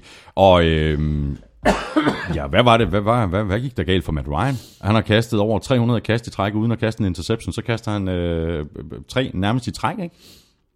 Tre på femten kast. Ja. Øhm, øh, og det, det var ukarakteristisk. Og det første, og det første var, var pick seks. Ja, den, den første, første var, ja, den første var en pick seks. Altså så, så meget ukarakteristisk for ham, at han, han, han leverede de fejl, som han gjorde. Var det også med til at holde, holde Lions inde i kampen. Øh, men igen, som jeg sagde i starten, altså en af de ting, der, der har overrasket mig mest, er, er Lions uh, forsvar. De gør det virkelig, virkelig godt. Tag noget, tag noget cola og pas på med de der linsechips der, de er, de er, de er næste. Dem. De er lidt hårde ved stemmebåndet. Jamen lad os bare runde den kamp af, Claus. Lions, de er øh, lige akkurat kun to og en, og de skal til Minnesota og spille mod Vikings, øh, og så holdt det altså hårdt for, for, for Falcons, men de er tre og nul, og de spiller hjemme mod Bills. Øh, et andet hold, som det holdt overraskende hårdt for, det var Packers. De slog Bengals hjemme med syvogtyve fireogtyve, men først i overtime. Den havde jeg heller ikke set komme, Elming, at Bengals efter de her to første kampe, hvor de spillede elendigt, faktisk var tæt på at vinde på Lambeau Field. Og angrebet, angrebet fungerede, hvad Andy Dalton så, så helt quarterback-agtig ud. Ja, ja, men de har jo skiftet offensive koordinator efter de første øh, to kampe, så fyrede de jo øh, den, den offensive koordinator, Sam Presti, og så Øh, fik de en ny mand ind, og det gav åbenbart ny energi, og en af de ting, som, øh, som den nye offensive koordinator, han, øh, Bill Lazor, Bill Lazor, han pointerede, det var, at, øh, at man skulle kaste nogle flere lasers til, øh, til A J Green. Mm. Øh, så han havde sin bedste kamp indtil videre i sæsonen, ti catches for et hundrede og elleve yards og touchdown. Og det var den A J Green, som vi havde forventet at se. Øh, og, og den duo, Andy Dalton og A J Green, den skal fungere, hvis det her angreb, det skal have succes. Og det havde det jo i de første tre quarters, eller i hvert fald i første halvleg. Øhm, scorer enogtyve point i, i første halvleg, og får en enogtyve syv i pausen. Og jeg må indrømme, da det gik til pause, så tænkte jeg, at det er dejligt, at vi får en enogtyve syv, men det er altså på Lambeau Field imod mm. Aaron Rodgers. Det der kan gå helt galt. Og de var så tæt på, fordi Aaron Rodgers og Packers får først udlignet med sytten sekunder tilbage. Uh, Bengals får et field goal i fjerde kvartal, tror jeg der, og er foran med fireogtyve sytten, og så får Aaron Rodgers bolden, og så kører han stille og roligt sine tropper ned, og så leverer han et umuligt kast til Jordy Nelson, og Jordy Nelson leverer et umuligt catch i endzonen, og så udligner de til fireogtyve fireogtyve, og så går den i overtime, og uh, uh, så ser vi en klassiker fra Aaron Rodgers.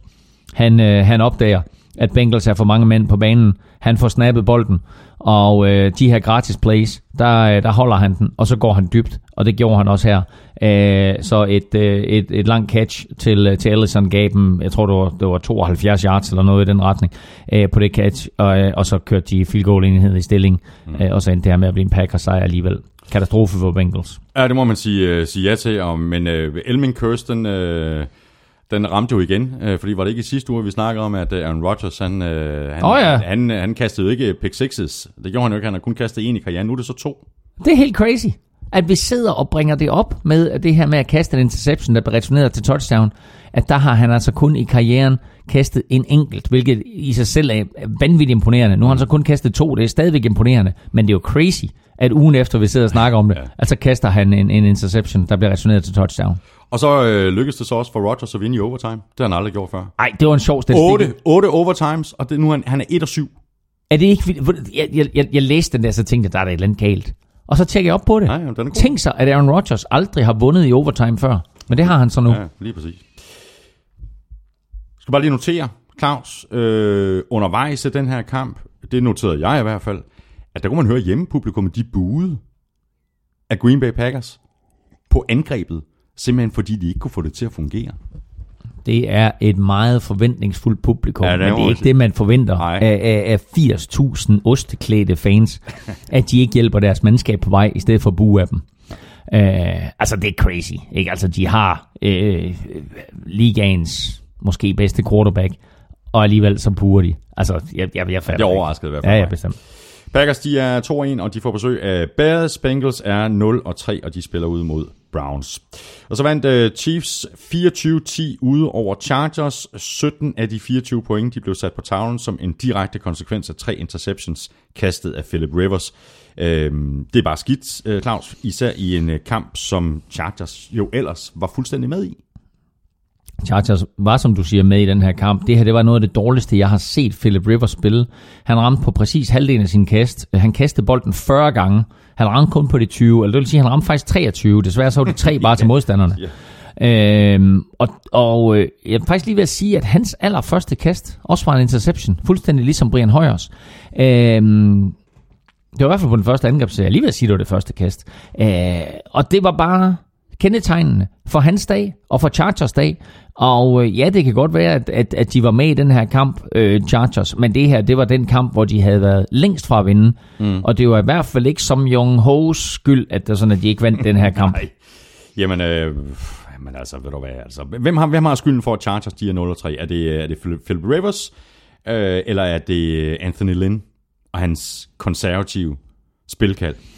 Øh, fordi nu, nu nævner du lige Young Ho Koo, ikke? Han fik jo ja. ikke lov til at have en øh, mulighed for at sparke en tooghalvtreds yarder. Det får han jo ikke lov til. Nej, men øh, det kan jeg så også godt forstå efter de første par uger her, ikke? Altså i, i spil U et, der brænder han fireogfyrre, som kan sende kampen mod Broncos i overtime, øh, og i spil U to, øh, der brænder han et spark for nogenlunde samme afstand, som kunne have givet dem sejren. Øh, de burde have været et og et, måske endda to og nul inden weekenden, øh, og så havde det her været en topkamp imod Chiefs. Uh, nu i stedet for, så er det en kamp, hvor uh, de har kniven på struben. Uh, de skal ud at vinde for at, at bevare et håb om at være med i A F C uh, East eller A F C West. Og uh, inden sæsonen var der så mange, der var høje på Chargers, siger, at de har fået alle de her skadespillere tilbage. De er også, der. Også inklusiv In, Claus. Inklusiv også, altså inklusiv mig jo, ikke? Altså jeg var jo så høj på det her hold allerede sidste år, ikke? Og sagde, men prøv at høre, det er, det er et hold, der, der er så hårdt ramt af skader. At, at når de får dem her tilbage, så er det altså et virkelig, virkelig slagkraftigt mandskab. Øhm, øh, katastrofe for dem, og katastrofe for Jason Verrett, så er han øh, for andet år i træk ude for sæsonen. Øh, cornerbacken øh, har fået endnu en knæskade og, og er færdig. Øh, det er et hårdt slag øh, til et i forvejen hårdt trængt hold. Mm. Så øh, et, øh, et Chargers-mandskab, som er kommet skuffende fra land. nul og tre var der ikke nogen, der havde set. nul og tre var der ikke nogen, der havde forventet. Og, og slet ikke i Chargers-organisationen, og slet ikke Philip Rivers, som vel sagtens betragter det her som en af sine sidste chancer mm. for at få den Super Bowl-ring, som Ben Roethlisberger allerede har, og som Eli Manning allerede har. De tre kom jo ind i første runde af draften sammen i to tusind og fire. Øhm, de to andre har fået deres ring, og mm. Philip Rivers øh, mangler den stadigvæk. Øhm, Og det her er et mandskab, der på papiret er godt nok til, at han kan vinde den. Mm. Øhm, men der er, der er noget fundamentalt galt, på trods af, at de har en fantastisk duo op foran i Melvin Ingram og, og Kyle, hvad hedder han, Joey Bosa. Øh, de har øh, stille og roligt, så, så, så begynder de sådan at, at, at finde nogle mønstre på angrebet. De får jo også lagt masser af pres på Alex Smith i den ja, her kamp. Ja, fem, ja. Jeg tror, han bliver sækket fem gange.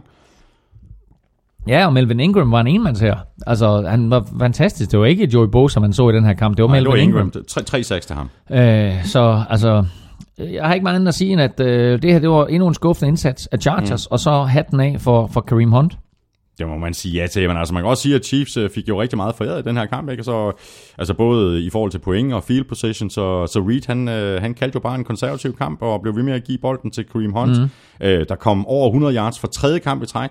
Øh, det er han jo den første rookie til at gøre tid, øh, siden Matt Forte tilbage i hvad det været, to tusind og otte. Hvad, hvad, hvad siger du, han kom op på? Over hundrede yards for tredje okay, kamp ja, i træk. Ja, ja, ja. Jeg tror, den sidste han, rookie til at gøre det, det ja. var Matt Forte i to tusind og otte. Det, det mest imponerende, det er, at han scorer endnu et langt touchdown. Ja. Og han er den første spiller nogensinde i N F L's historie, der scorer et touchdown på over halvtreds yards i sin karrieres tre første kampe. Præcis. Så øh, det, det er vanvittigt flot gået. Det må sige, jeg er så glad for, at jeg har penge på ham. Sådan. Selv tak. Ja, selv tak. Ja, tak, tak, tak. Chiefs, de er tre og nul, og de spiller hjemme Monday Night mod Redskins. Chargers, de er nul og tre, og de får besøg af Eagles. Og så har vi Titans, der vandt hjemme over Seahawks med treogtredive syvogtyve, og øh, dermed gik det, som jeg forventede. Slash håbede. Jeg er nemlig ikke helt sikker på, at Seahawks er lige så stærk, som vi regnede med inden sæsonen. Angrebet kører ikke, de har ikke noget løbespil, de har ingen O-line, og de skal kamp efter kamp satse på magi fra Russell Wilson mm. og Doug Baldwin. Øh, Og det er meget at, øh, at håbe på, kamp efter kamp, at der skal ske et eller andet på den front. Fordi altså Russell Wilson er under så massivt pres. Ikke noget løbespil, ingen no-line. Han mm. pisker rundt, og han, hatten af, han er en fantastisk spiller. Fantastisk quarterback. Men, fortalte du, hvad, hvad hans statistik er? Fortalte du, hvad han endte med i kampen? Øh, det er ikke... Jeg, tre hundrede... Altså, jeg kan ikke huske. Han, han kaster for tre hundrede treoghalvfjerds. niogtyve og niogfyrre. tre hundrede treoghalvfjerds yards og... Fire touchdowns. Fire touchdowns. Ja, altså, og det er den eneste grund til, at Seahawks de er med i den her kamp. Det er på grund af Russell Wilson-magi. Fordi de bliver kørt over. Det her Titans-mandskab øh, er efter, at de øh, tabte til Raiders i U et. Så har de i den grad fundet melodien i spil U to og spil U tre. Og kan de beholde øh, det her niveau, så er det her altså et af de bedste mandskaber i N F L. Og i et N F L, hvor vi har talt om nogle gange, at øh, forsvarerne er blevet mindre, simpelthen for at have hastighed til at kunne mm. følge med receiver og tight ends ned ad banen, så er det her Titans angreb bygget til at kunne hamle op med de mindre forsvarer. Fordi vi så for første gang i år, hvad det her Titans angreb det kan, når både Derrick Henry og DeMarco Murray, og for den sags skyld quarterback ja. Marcus Mariota, beslutter sig for at løbe bolden. De var... sensationelle alle tre. et hundrede seksoghalvfems yards på jorden.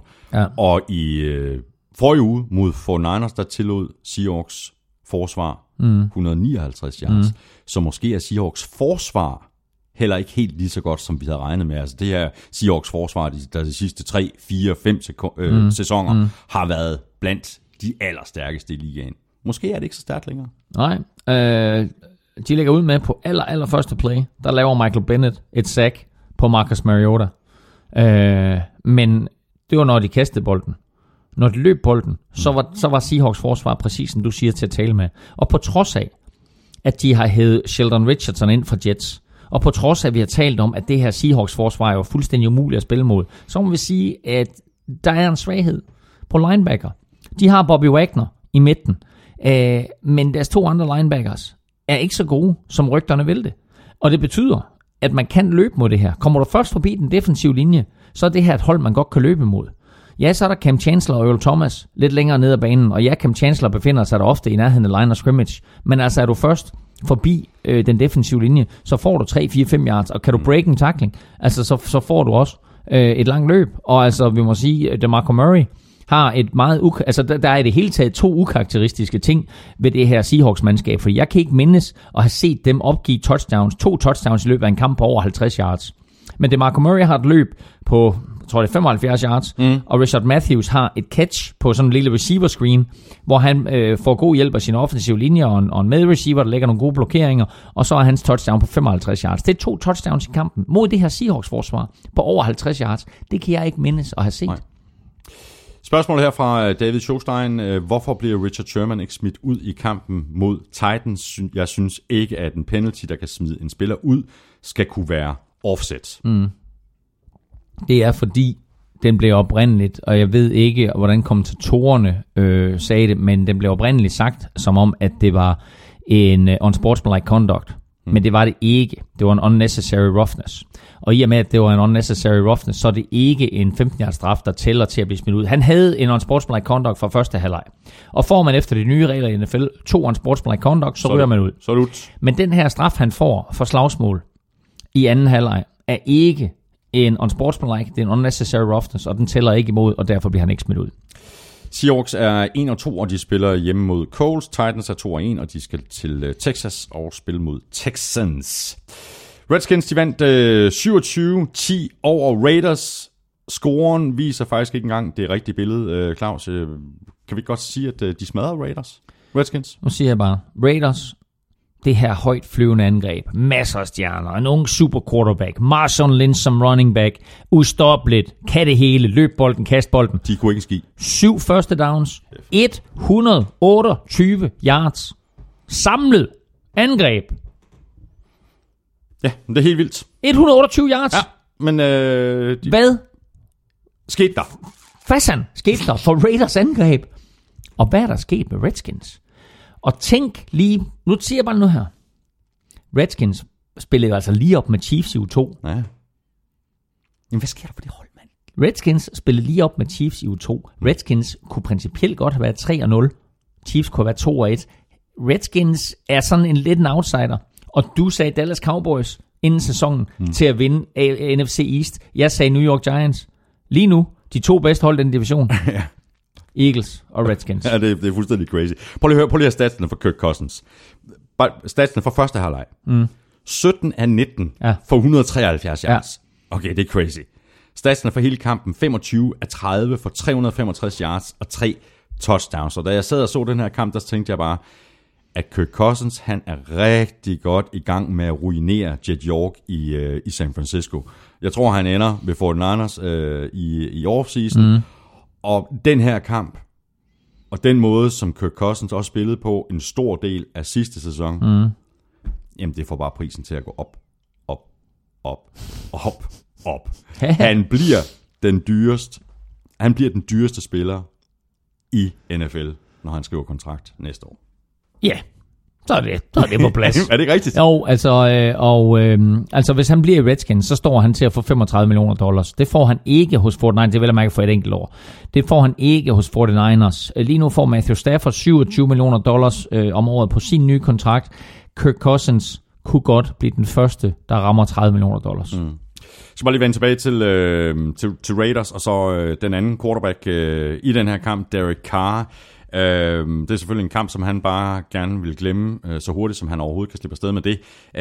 Han så rystet ud efter de der to dybe bolde i første halvleg, som han kastede, som blev interceptet, fordi mm. de netop ikke var dybe nok. Han stod på flade fødder i lommen, fire gange blev han sækket, og så bliver det bare ikke nemmere nu her i weekenden, når han skal op imod no-fly zone, ikke? På Mile High. Nej, det bliver bestemt ikke nemmere. Jeg håber på, at, øh, at de finder ud af, hvad der var galt. Øh, eller at øh, man måske bare efter den her weekend finder ud af, at Redskins, det er bare et af de absolut bedste hold overhovedet i N F L. Øh, hvilket er lidt overraskende. Ja, men, meget overraskende. Øh, men altså, det var en, det var en helt støbt indsats af Redskins.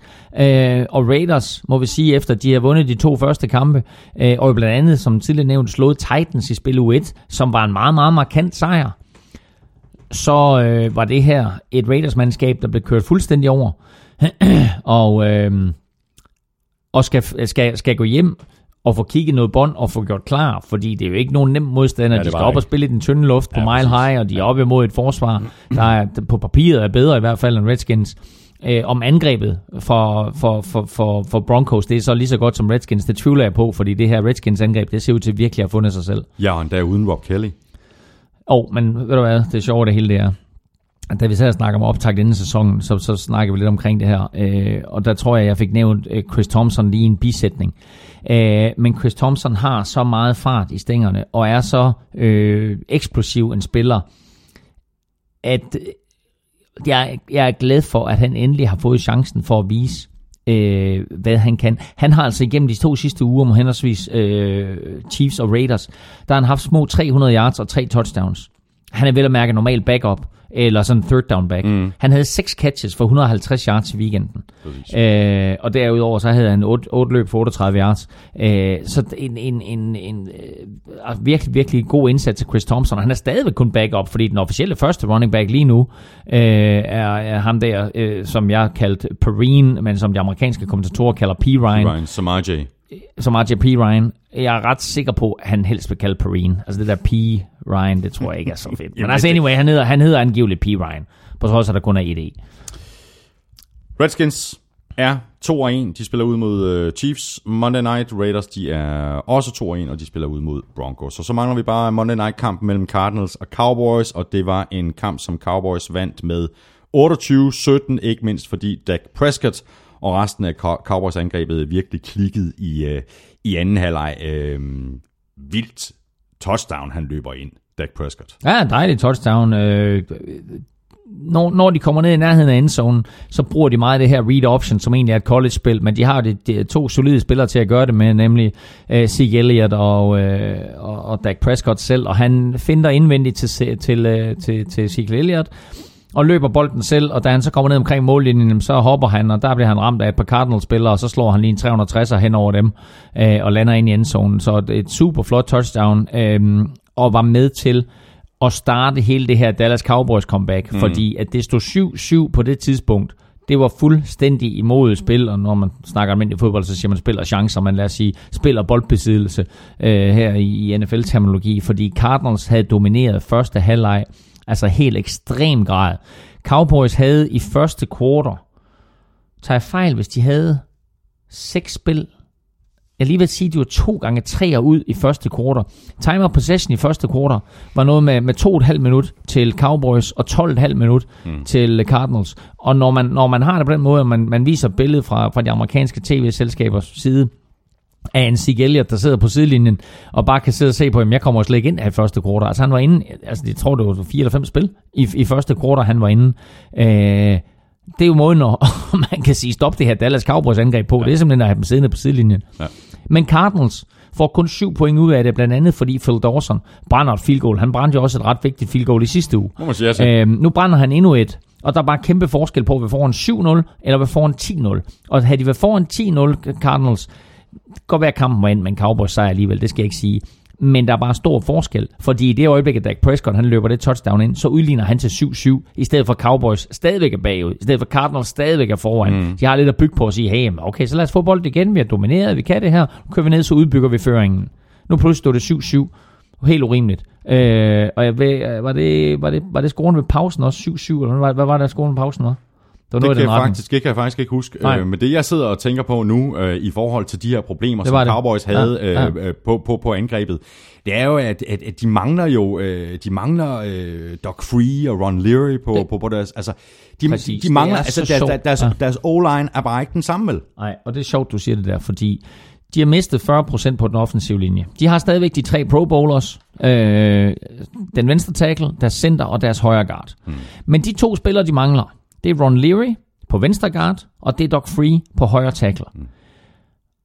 Og, og det, det, jeg, det er rigtig fedt, du bringer det op, fordi jeg sad og tænkte på det, så jeg tænkte, det er alligevel, det er alligevel vildt det der, at den offensive linje, der var så dominerende sidste år, på ingen måde dominerer på samme måde i år. Og det er fordi, altså, når, når, du, har, når, når, når du har når du har fem mand, ikke? Ja. Og så er du pludselig fjerner to, det er altså fyrre procent, ja, du lige tager væk. Ja. Og de to spillere, de har sat ind, er bare ikke i samme klasse. Øhm, så øh, så Ezekiel Elliott, som jo nærmest ikke kunne røre bolden sidste år, uden at der var positiv yards i det, mm. han bliver altså igen og igen ja, mødt præcis. Bag line af scrimmage, bliver tacklet for minus yards, og øh, han var jo tydeligt frustreret i sidste uge, lille bitte smule frustreret i den her uge, knap så meget, men ender jo faktisk med, i anden halvleg spille sig op, får sæsonens bedste kamp, toogtyve rushes, firs yards og, og, et, og et flot touchdown til sidst. Øhm, men, øh, men det er stadigvæk ikke den dominans fra den offensive linje, nej, vi har set fra Cowboys, som vi så sidste år. Skal vi lige runde den øh, bedste mand for Cardinals, i hvert fald i mine øjne. Han er også øh, den, jeg tror han er den ældste også, han, han er fireogtredive, ja. øh, Larry Fitzgerald. Øh, jeg bliver aldrig træt af at se på den mand. Jo, øh, de der to gange øh, hvert år, hvor, hvor, hvor, de spiller, hvor de spiller mod forty-niners, men øh, hold nu kæft mand, hvor han bare, øh, han er bare tretten catches, et hundrede niogfyrre yards og touchdown. Han overhalede i øvrigt øh, Marvin Harrison på, øh, okay, på, på den her all-time ja. receiving yards ja, øh, liste, ja, ja, ja. og ligger nu nummer otte. Okay. Og han ryger direkte ind i Hall of Fame, når han får chancen, når han har, har siddet og ventet i de der fem år, som man skal vente. Præcis. Vinder med stor sandsynlighed ikke sin Super Bowl, men har haft enorm impact hele vejen igennem, og har jo kun spillet for den samme klub. Øh, kom ind i, hvornår har det været? Omkring to tusind og to? Nej, hvornår på har det været? Ja, det var der, der omkring, hvornår var det? Nej, det kan jeg ikke huske. Men der omkring, omkring to tusind og et til to tusind og to kommer han ind i ligaen. Øh, og øh, har jo været et monster siden, og tænkt sig, at han øh, nu her øh, i en alder af fireogtredive går ud og spiller sådan en kamp. Ja. Øh, nogle af de catches, han laver, er jo sensationelle.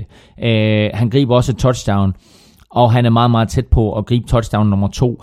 Der er kun to bolde, der bliver kastet i hans retning, som han ikke griber, og ingen af dem havde han chance for. Øh, og den ene af dem er en cornerrute, hvor han bliver holdt lidt op af cornerbacken og ikke kan nå ud i den. Øh, fordi når han er ud til den, så vinder Cardinals øh, måske også den her kamp, mm. fordi der kunne de være kommet foran igen. Øh, nu ender det i stedet for med at blive incomplete, og så måtte de nøjes med et field goal, og så trækker Cowboys fra til sidst, og ender med at vinde otteogtyve sytten. Men det resultat siger intet om, hvor jævnbyrdigt det her det var for nej, at gøre. Nej. Palmer, øh, niogtyve af otteogfyrre. For tre hundrede femogtyve yards og to touchdowns. Mm. Men jeg tror vi allerede, vi har talt lidt om, om, om, om Carson. Carsten. Carsten, Carsten blev til Carsten igen, øh, fordi det her, det var en solid indsats fra ham, især i første halvleg. Øh, han startede ti ud af elleve, altså der ramte på de første ti af sine elleve kast, og øh, var helt solid. Øh, Cowboys kunne ikke få lagt pres på ham overhovedet, og når han stod derinde i lommen øh, og fik tid, jamen, øh, så viser han stadigvæk, at han har overblikket armen til at levere de rigtige kast. Men da først Dallas Cowboys fik gang i DeMarcus Lawrence, og der er måske stadigvæk nogen, der siger, hvem pokker er DeMarcus Lawrence? Men DeMarcus Lawrence er defensive end. Og sådan som han spillede i den her kamp, og i det hele taget har spillet de første tre kampe af sæsonen, så var han altså blandt de aller, aller giftigste defensive ends overhovedet i ligaen. Igen og igen lagde han pres på Carson Palmer, ender kampen med tre sacks. Og han er oppe på seks komma fem sack for sæsonen, så vidt jeg husker. Han er oppe på seks komma fem sack i sæsonen. Og øh, altså, man skal bare lige holde øje med ham, fordi han er direkte på vej i Pro Bowl, og han er direkte på vej til at spille sig ind, øh, til at være den bedste DeMarcus, siden DeMarcus Ware, han spillede for Cowboys. Så øh, det her, det er altså en, en virkelig, virkelig dygtig spiller, som havde enorm impact på den her kamp, og meget mere end Dak Prescott og Ezekiel Elliott, mm. så var det ham, der afgjorde kampen til fordel for Cowboys. Og Cowboys, de er to og en, og de spiller hjemme mod Rams, og Cardinals, de er en og to, og de tager imod forty-niners. Lars, jeg kommer i tanke om nu, at øh, jeg sagde jo i sidste uge, at jeg ville finde sådan noget campfire-musik, ikke? Og der er faktisk hvorfor, flere... hvorfor er det, vi snakker om det? Det er sådan, når du fortæller historier. Nå ja, ja, sådan, det er rigtigt. Når du, ja, ja. Når du, og jeg har det faktisk, men, men ja. du har ikke... Du, du, du lovede, at du ville finde en, en, en god historie. Sådan... En anekdote. Ja. Ja. Har du en? Nej, men jeg lover. Nej, det vil du af mig endnu, når jeg svigter ud. Jeg er svigter ud. Så skal vi ikke aftale, at jeg finder en virkelig fed anekdote til næste uge? Ja, vil, du høre, vil du høre, hvordan det, hvordan det lyder? Ej, skal, vi, skal vi ikke gemme det? Skal vi gemme det? Er, er det, gemme, det, er det en teaser? Vi, er det en teaser? En vi gemmer Campfire, og så finder jeg en god anekdote til næste uge. Hvor er det fedt, det glæder mig allerede til. Ja. Jeps, jamen, øh, lige om lidt, Claus, så kigger vi frem mod øh, uge fire. Øh, vi skal også se, om der er nogen, der har ramt rigtigt i den her odds-quiz, øh, og måske og får vi så ovenikøbet svar i de her øh, quizzer, som vi satte i søen i, i begyndelsen af udsendelsen. Lige nu, mister Claus Elming, ja. Der er det dig og dit momentumeter. Sådan. Der skal shine. Der er jo, øh, der er jo kun én regel i mit momentumeter, og det er, at hvis man vinder, så kan man ikke dale på mit momentometer. Og dermed så er nummer et og nummer to øh, stadigvæk præcis de samme som i sidste uge. Øh, og, øh, Chiefs og Falcons. Chiefs ligger etter, Falcons ligger toer.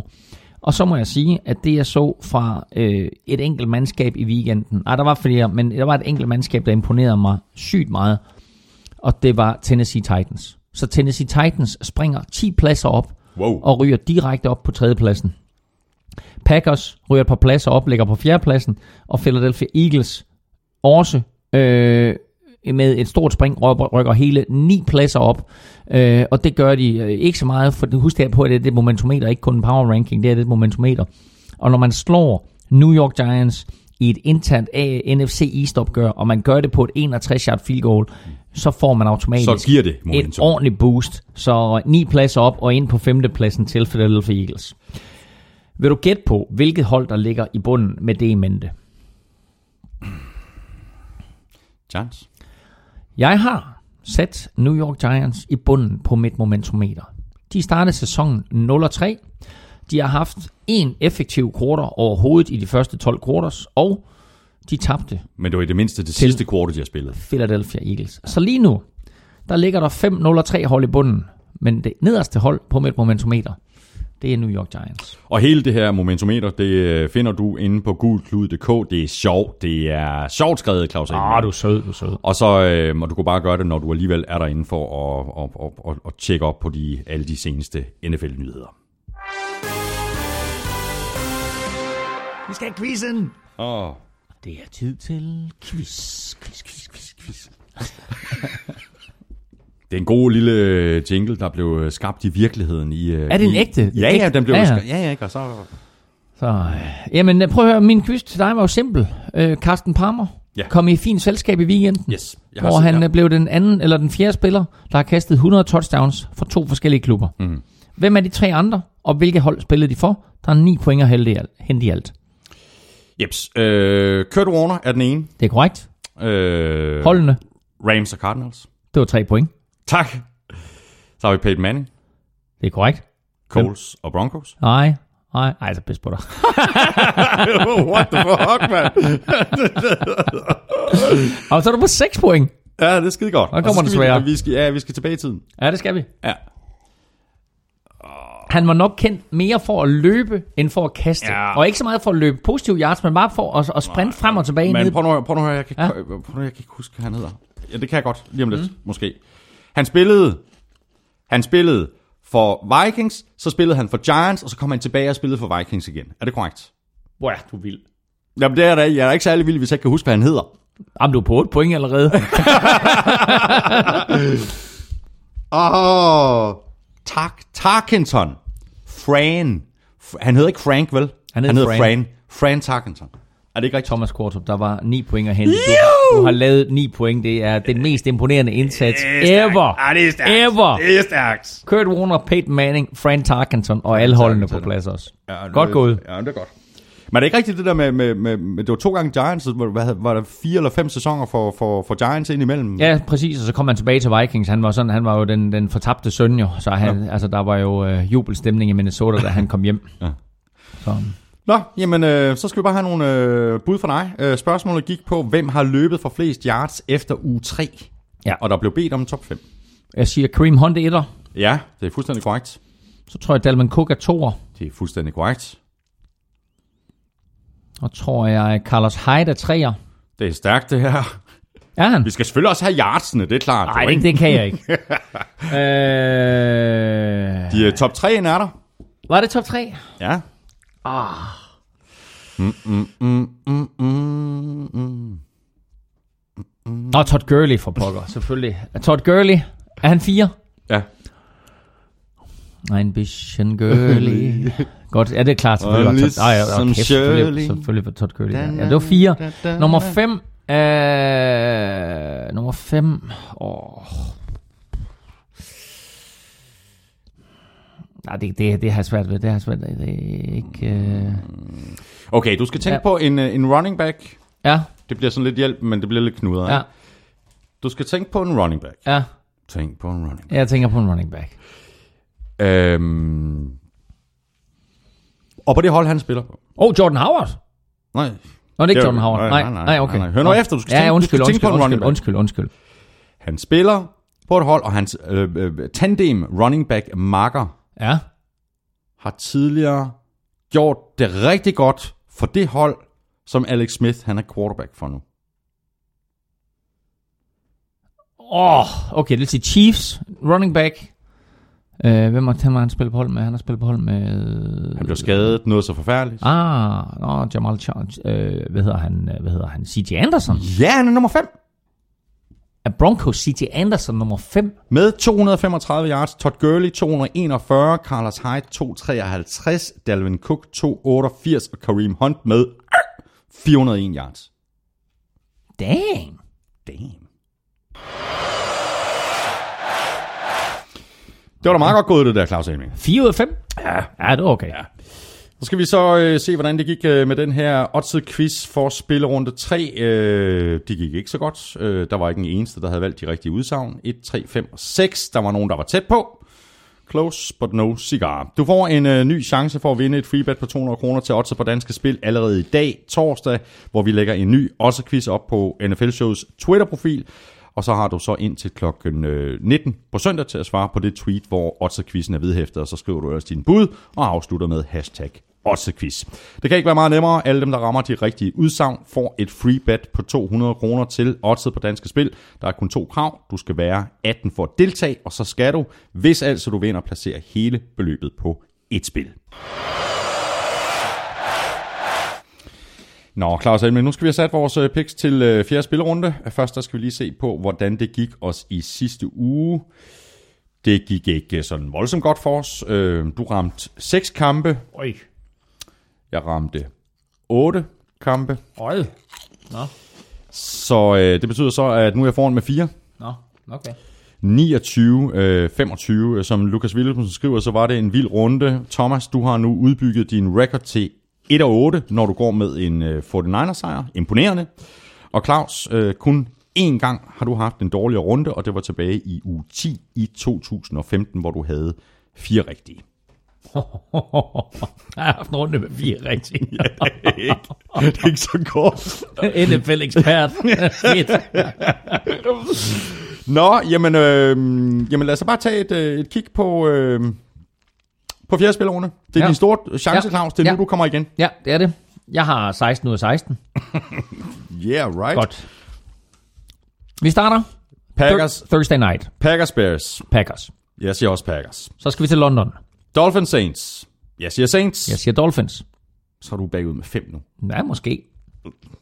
For sure. Nå, den er spændende, den her. Texans Titans. Den er virkelig spændende. Ja, den er virkelig spændende. Jeg burde sige Texans, fordi det er hjemmebane. Mm. Men jeg siger Titans. Jeg siger Texans. Så der tror jeg til gengæld, du vinder en. Mm. Øhm, Jets, Jaguars. Jaguars. Jeg siger også Jaguars. Patriots, Panthers. Patriots. Så sikker som ammen i kirken. Jeg siger også Patriots. Vikings, Lions. Ja. Yeah. Men ved du hvad, men øh, det er så anden uge træk, jeg går mod. Øh, men jeg siger Lions. Og jeg så har lige en lille stat fra Lucas Williamson, ja. som du måske kan bruge til noget. Ja. Claus, du er gået et og elleve, når du har spillet imod Detroit Lions. et og elleve. Jamen, jeg gør det igen. Jeg siger Vikings. Du er modig. Det er kæft, det er de vilde statistikker, han hiver frem der. Falcons Bills. Der er faktisk en til mig her. Jeg er gået nul og fem de sidste fem gange. Atlanta Falcons har spillet imod et A F C-hold, hvoraf fire af gangene var sidste års opgør imod A F C Vest. Men, men jeg gør det igen. Okay. Ja. Jeg gør det igen. Ja, hvad siger du? Jeg siger Falcons. Jeg siger også Falcons. Ravens Steelers. Jeg har haft, jeg har haft Ravens faktisk stående hele ugen, og så ændrede jeg det her til morgen. Mm. Nu står der Steelers. Jeg har også taget Steelers. Browns, Bengals. Jeg siger Bengals. Jeg har Browns stående her, men jeg er så meget i tvivl. Øh...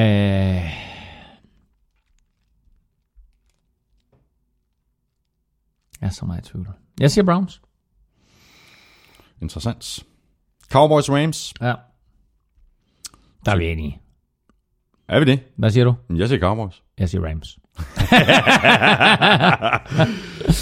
Chargers Eagles. Ja. Eagles. Chargers. Mm. Buccaneers Giants. Ja. Jeg tror Giants ryger nul og fire. Ja. Jeg det. siger jeg siger også Buccaneers. Sådan der. Cardinals forty-niners. forty-niners. Jeg siger også forty-niners. Er det rigtigt? Jeg siger også forty-niners. Hvorfor siger du forty-niners? Øh, jamen, jeg skal læse det højt for det. Jeg har skrevet min, min artikel ind på Dansk Spil, hvor jeg bare skriver øh, øh, ugens overraskelse. Der er odds tre komma syvfem og hente i ugens overraskelse. forty-niners er i gang med generations- og systemskifte. Øh, de har, han har ikke helt få, øh, Kyle Shannon, han har ikke fået den øh, start på sæsonen, han havde håbet på, men øh, i weekenden, i, i sidste weekend, der begyndte hans øh, angreb trods alt at klikke. Mm. Cardinals er den her uges modstander, og de er faktisk ikke særlig gode. Så øh, de kan måske godt spille godt i en halvleg, men ikke over en hel kamp, så jeg tror forty-niners rent faktisk kan vinde den her kamp, og odds treoghalvfjerds.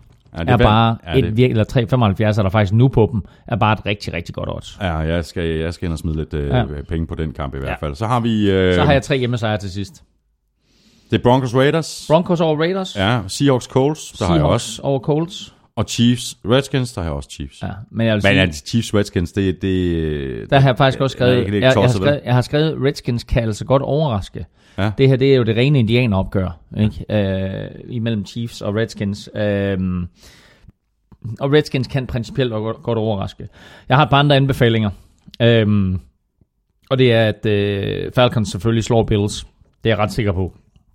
Den er min money in the bank, der er en komma toogtyve. Men kan de vinde med bare et touchdown, øh, så er der altså odds, øh, odds øh, toogtredive på den. Nej, det passer ikke, lad os lige se den her. Odds, øh, odds en komma syvogtres på den. Åh, jeg synes også toogtredive. Ja, det, ja, det var også voldsomt. en komma syvogtres, hvis de kan vinde med et touchdown. Og så ugens bedste bet, det var faktisk den, vi var, vi var uenige om. Men jeg synes simpelthen, at odds treoghalvfjerds på, at Los Angeles Rams slår Dallas Cowboys, er et vanvittigt godt odds. Mm. treoghalvfjerds på, at ligaens højst scorende angreb, det er jo Rams, der er ligaens højst scorende angreb, skal man lige holde sig for høj. Ja, men hundrede og seks point scorede, ikke, på de første tre uger. Øh, Rams ude over Cowboys, og godt nok er det ude, og godt nok så har Rams haft svært ved at stoppe løbeangrebet, og det er selvfølgelig øh, Cowboys' styrke, Men jeg synes bare, treoghalvfjerds på Rams ud over Cowboys er et fantastisk odds. Ja, det er, det er jeg fuldstændig enig. Ja. Jeps, jamen Claus, det var det. Og som altid, hvis du godt kan lide at spille picks, så... Øhm, åh. Nej, stop, jeg kan ikke mere. Så foregår det inde på Google punktum d k. Tak for det her, Elming. Det har været en fornøjelse. I lige måde. Som altid. Jamen, det var skønt. Og vi, vi holdt os faktisk, kan jeg se, lige under to og en halv time. Øh, jamen, øh, vi er ikke færdige endnu. Nej, det er vi nemlig ikke. Og så skal jeg også huske at sige øh, stor tak til vores øh, gode venner og sponsorer fra øh, Oddset på Danske Spil og Tafel, og tak til dig, fordi du har lyttet med. N F L-showet er produceret af Kvartrup Media, der også producerer Born Unplugged, samt de to nye podcasts, der hedder Premier League-showet og Champions League-showet, og de er begge to bestyret af mit nye unge håb, Daniel Siglau. Fætter Henrik og jeg taler politik i morgen fredag i øh, Born Unplugged, og Elming og jeg er tilbage med mere fodbold næste torsdag. Tak for nu. Vi høres ved. Og hvis du har spørgsmål eller kommentarer, så er du altid velkommen til at gøre det på Twitter og på mailsnabel punktum n f l show punktum d k. Husk at tjekke N F L-showet på Twitter hver tirsdag, hvor vi nominerer tre spillere til ugens spiller, og hver torsdag der lægger vi en ny odds-quiz op på Twitter. Vi er tilbage igen om en uge. Ha' det godt, så længe. Hot odds. Man skal faktisk holde en lille smule øje med ham der, Adam Vinatieri, fordi øh, han nærmer sig stille og roligt Morten Andersen. Og, øh, ja. og ikke mindst Gary Anderson. Fordi lige nu der har Vinatieri scoret fem hundrede og fireogtredive field goals. Og øh, det er altså kun fire færre end Gary Anderson. Og så er der et lille spring op til Morten Andersen, der har sparket fem hundrede og femogtres. Men altså, det er ikke muligt, Ej, at han det når det. Han når det nok ikke i den her sæson. Han overhælder Gary Anderson. Og så kommer han op i nærheden af Morten Andersen. Og så må vi se, om han også kommer i Hall of Fame. Ja, det gør han helt sikkert, men altså, han kunne godt gå hen og overhælde Morten Andersen for point. Ikke i år, men til næste år. En anden, der overhaler de fleste, det er, det er Peter Korsmed. Og som jeg lovede i starten af udsendelsen, så kommer hittet, mega hittet. Og det er ikke bare Ambition Todd Gurley. Nej. Det er total Todd Gurley. Kommer her. Jeg længes, Thomas. Jeg, jeg længes efter mit dejlige fodformede Danmark, efter velfærdsstaten, efter fossilige politiske debatter, efter fast grund under mine vaklende fantasyfødder. Jeg vil hjem, Thomas. Jeg vil hjem. Og nu jeg siger farvel til U S A, din gamle skøge. Min ven, forfølg dit held. Du får navne her, du kan opsøge. Jeg har slidt, og jeg har slæbt.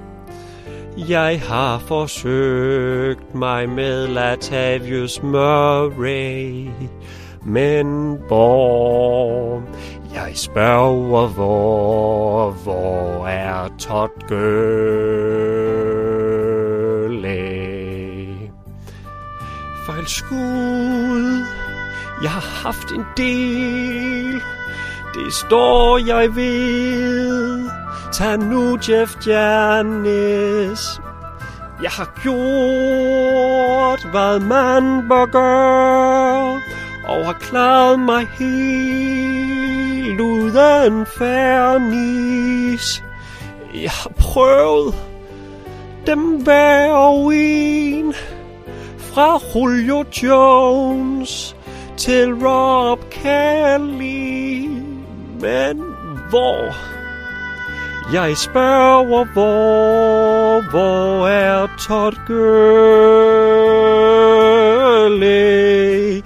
I politik og N F L, du kan jo ej styre dit eget held, men trods alt blid og nederlag skal jeg jo nok få mit vederlag. Jeg skal nok blive, det var tidsfordriv, os uden Todd Gurley. Ja, Thomas. Jeg skal hjem nu. Jeg skal hjem til Danmark. Hjem til lille Lars og til Anders op i træet. Det skal nok gå nu. Det lover jeg, for jeg er jo Peter Korsmed, Danmarks bedste. og mest patetiske fantasy-korrespondent.